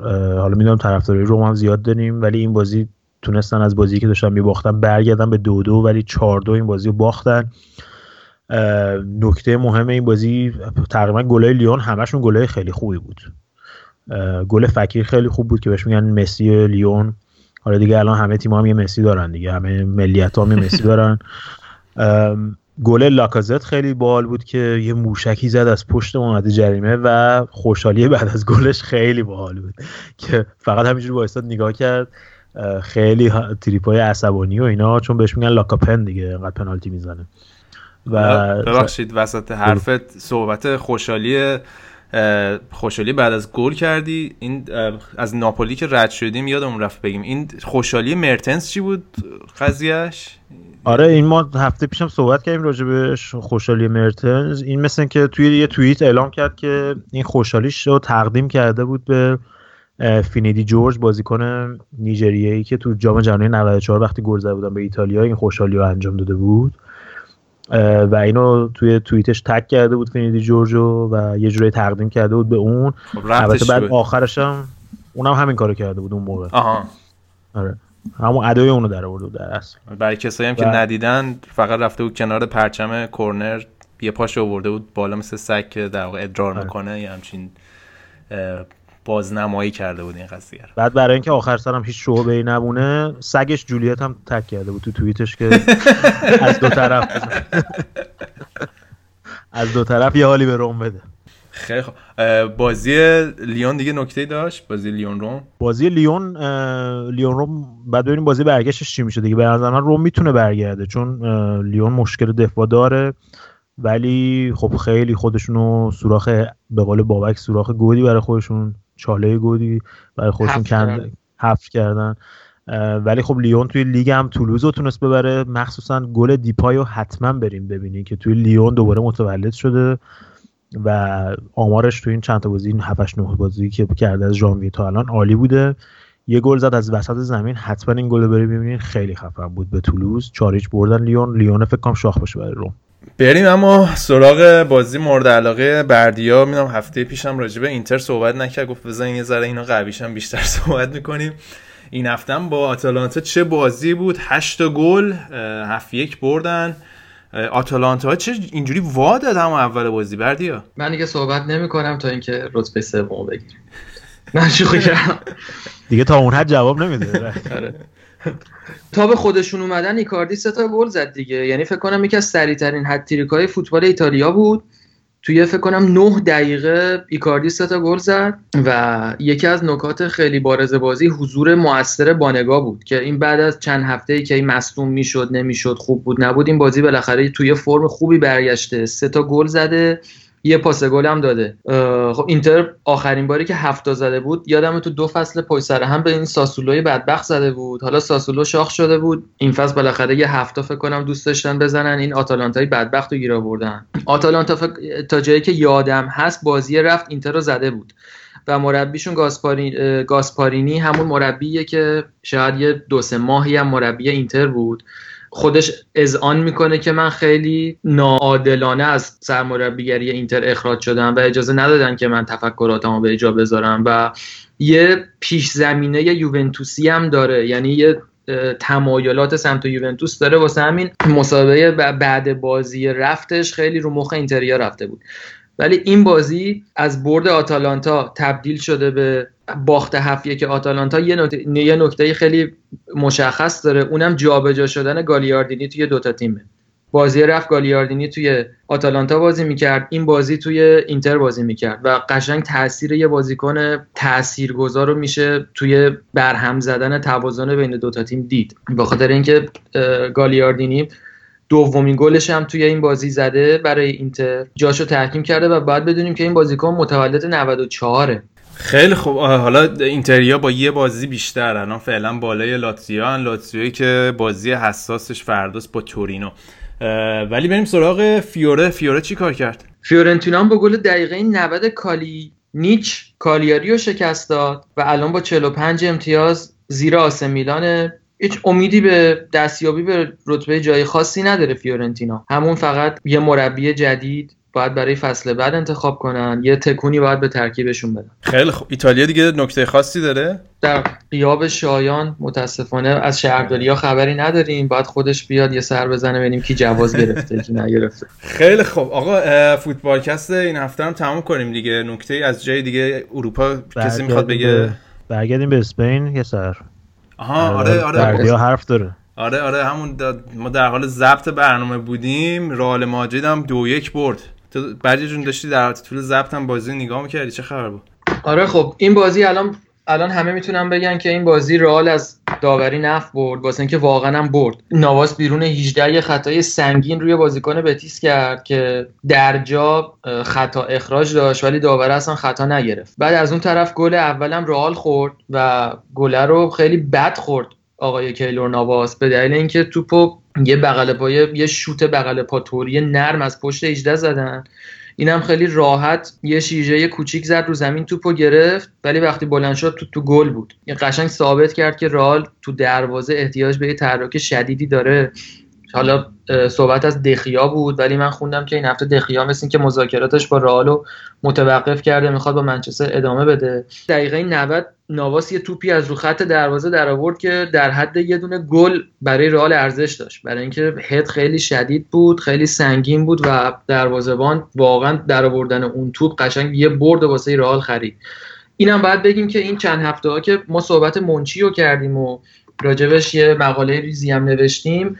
خیلی آره خواستم این ازت بپرسم. صحبت آره رئالش آره خیلی قوی شده این هفته اخیر.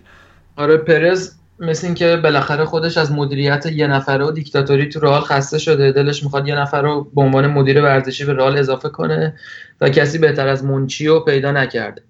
ولی یه تحلیل خیلی کوچیکی که راجع به سبک منچی تو میشه کرد و اینکه تو رئال جواب میده یا نه اینه که منچی متخصص آوردن بازیکنهای ارزون و استعدادهای ناشناخته و فروختنشون به قیمتهای بالاه.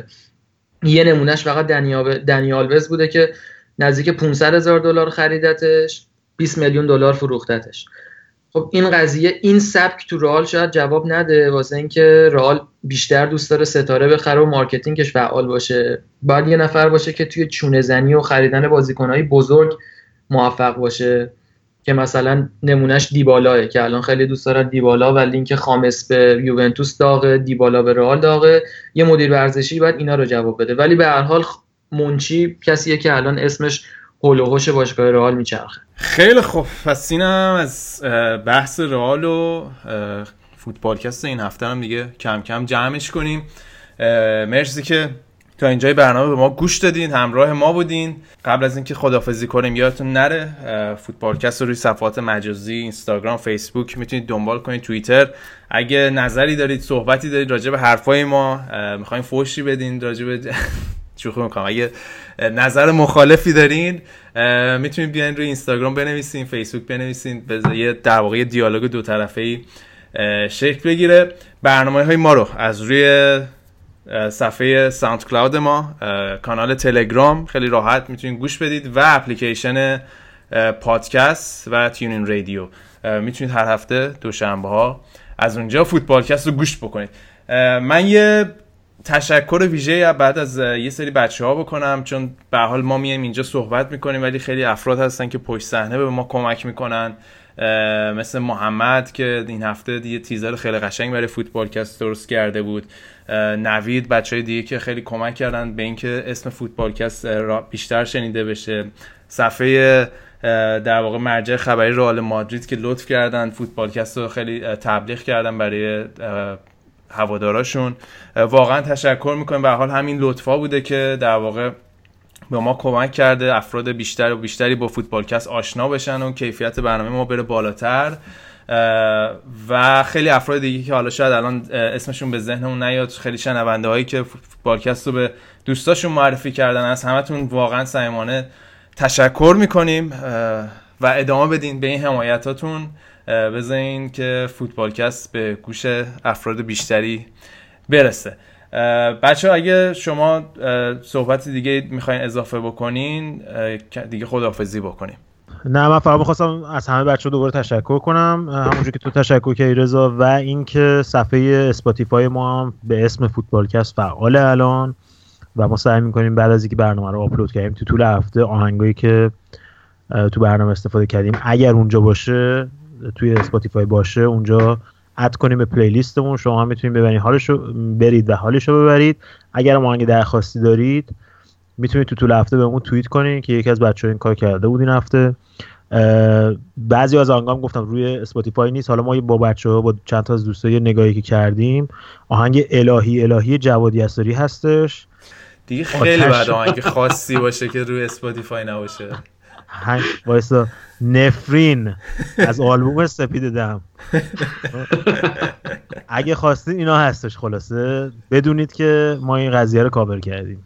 و بردی جان تو هم که می‌خواستی تشکر کنی از یکی دو از بچه آره منم حالا قبل اینکه خدافزی کنم از همون دوستای خوبم تو مرجع خبری رال حامد و مجید که واقعا رسم رفاقت رو به جا بردن دمشون گرم که صفحه ما رو معرفی کردن تو پیج خودشون. می‌خواستم یه تشکر دیگه از اینا بکنم. منم دیگه صحبت خاصی ندارم. تا هفته بعد از شما و بچه ها خدافزی می‌کنم. خب بابکم که فکر کنم مشغول من با خدا من یادم گوجه فرنگی ها رو داشتی میچیدی ها؟ نه داشتم. حقیقتش این آبپاشم داره آبپاش واسه یه آبپاش نو خریدم. بعد یه مشکلی داشت داشتم درستش می‌کردم. ولی ماشروم اینا هم بزن یه چند نه الان متاسفانه اون حیاتی که می‌خوام ندارم. بیشتر باید به گلوگی خانگی بسنده کنم وگرنه خیلی فعالیت عمده تری از این حرفا تو ذهنمه. منم از همتون تشکر می‌کنم. از شما خودتون بچه های فوتبالکست ساز شاهنم اینجا نیست. من خودم خب این چند هفته یه خود نبودم خونه و تو سفر بودم نتونستم خیلی کارو بکنم ولی واقعا گودرز و رضا و بردیا خیلی زحمت کشیدن این چند هفته گذشته. واسه اینکه برنامه و شاهن هم همینطور. و یه جورایی جور من و آریان رو کشیدن زنده باشی بقول شایان. خیلی خوب. بچه دیگه خدافزی کنیم. تا هفته بعدی که دوباره برمیگردیم. مراقب خودتون باشین. فعلا خداحافظ. خوب جمع شد چهار ساعت آقا. دمتون تازه دو نفر نبوده. کف کردیم.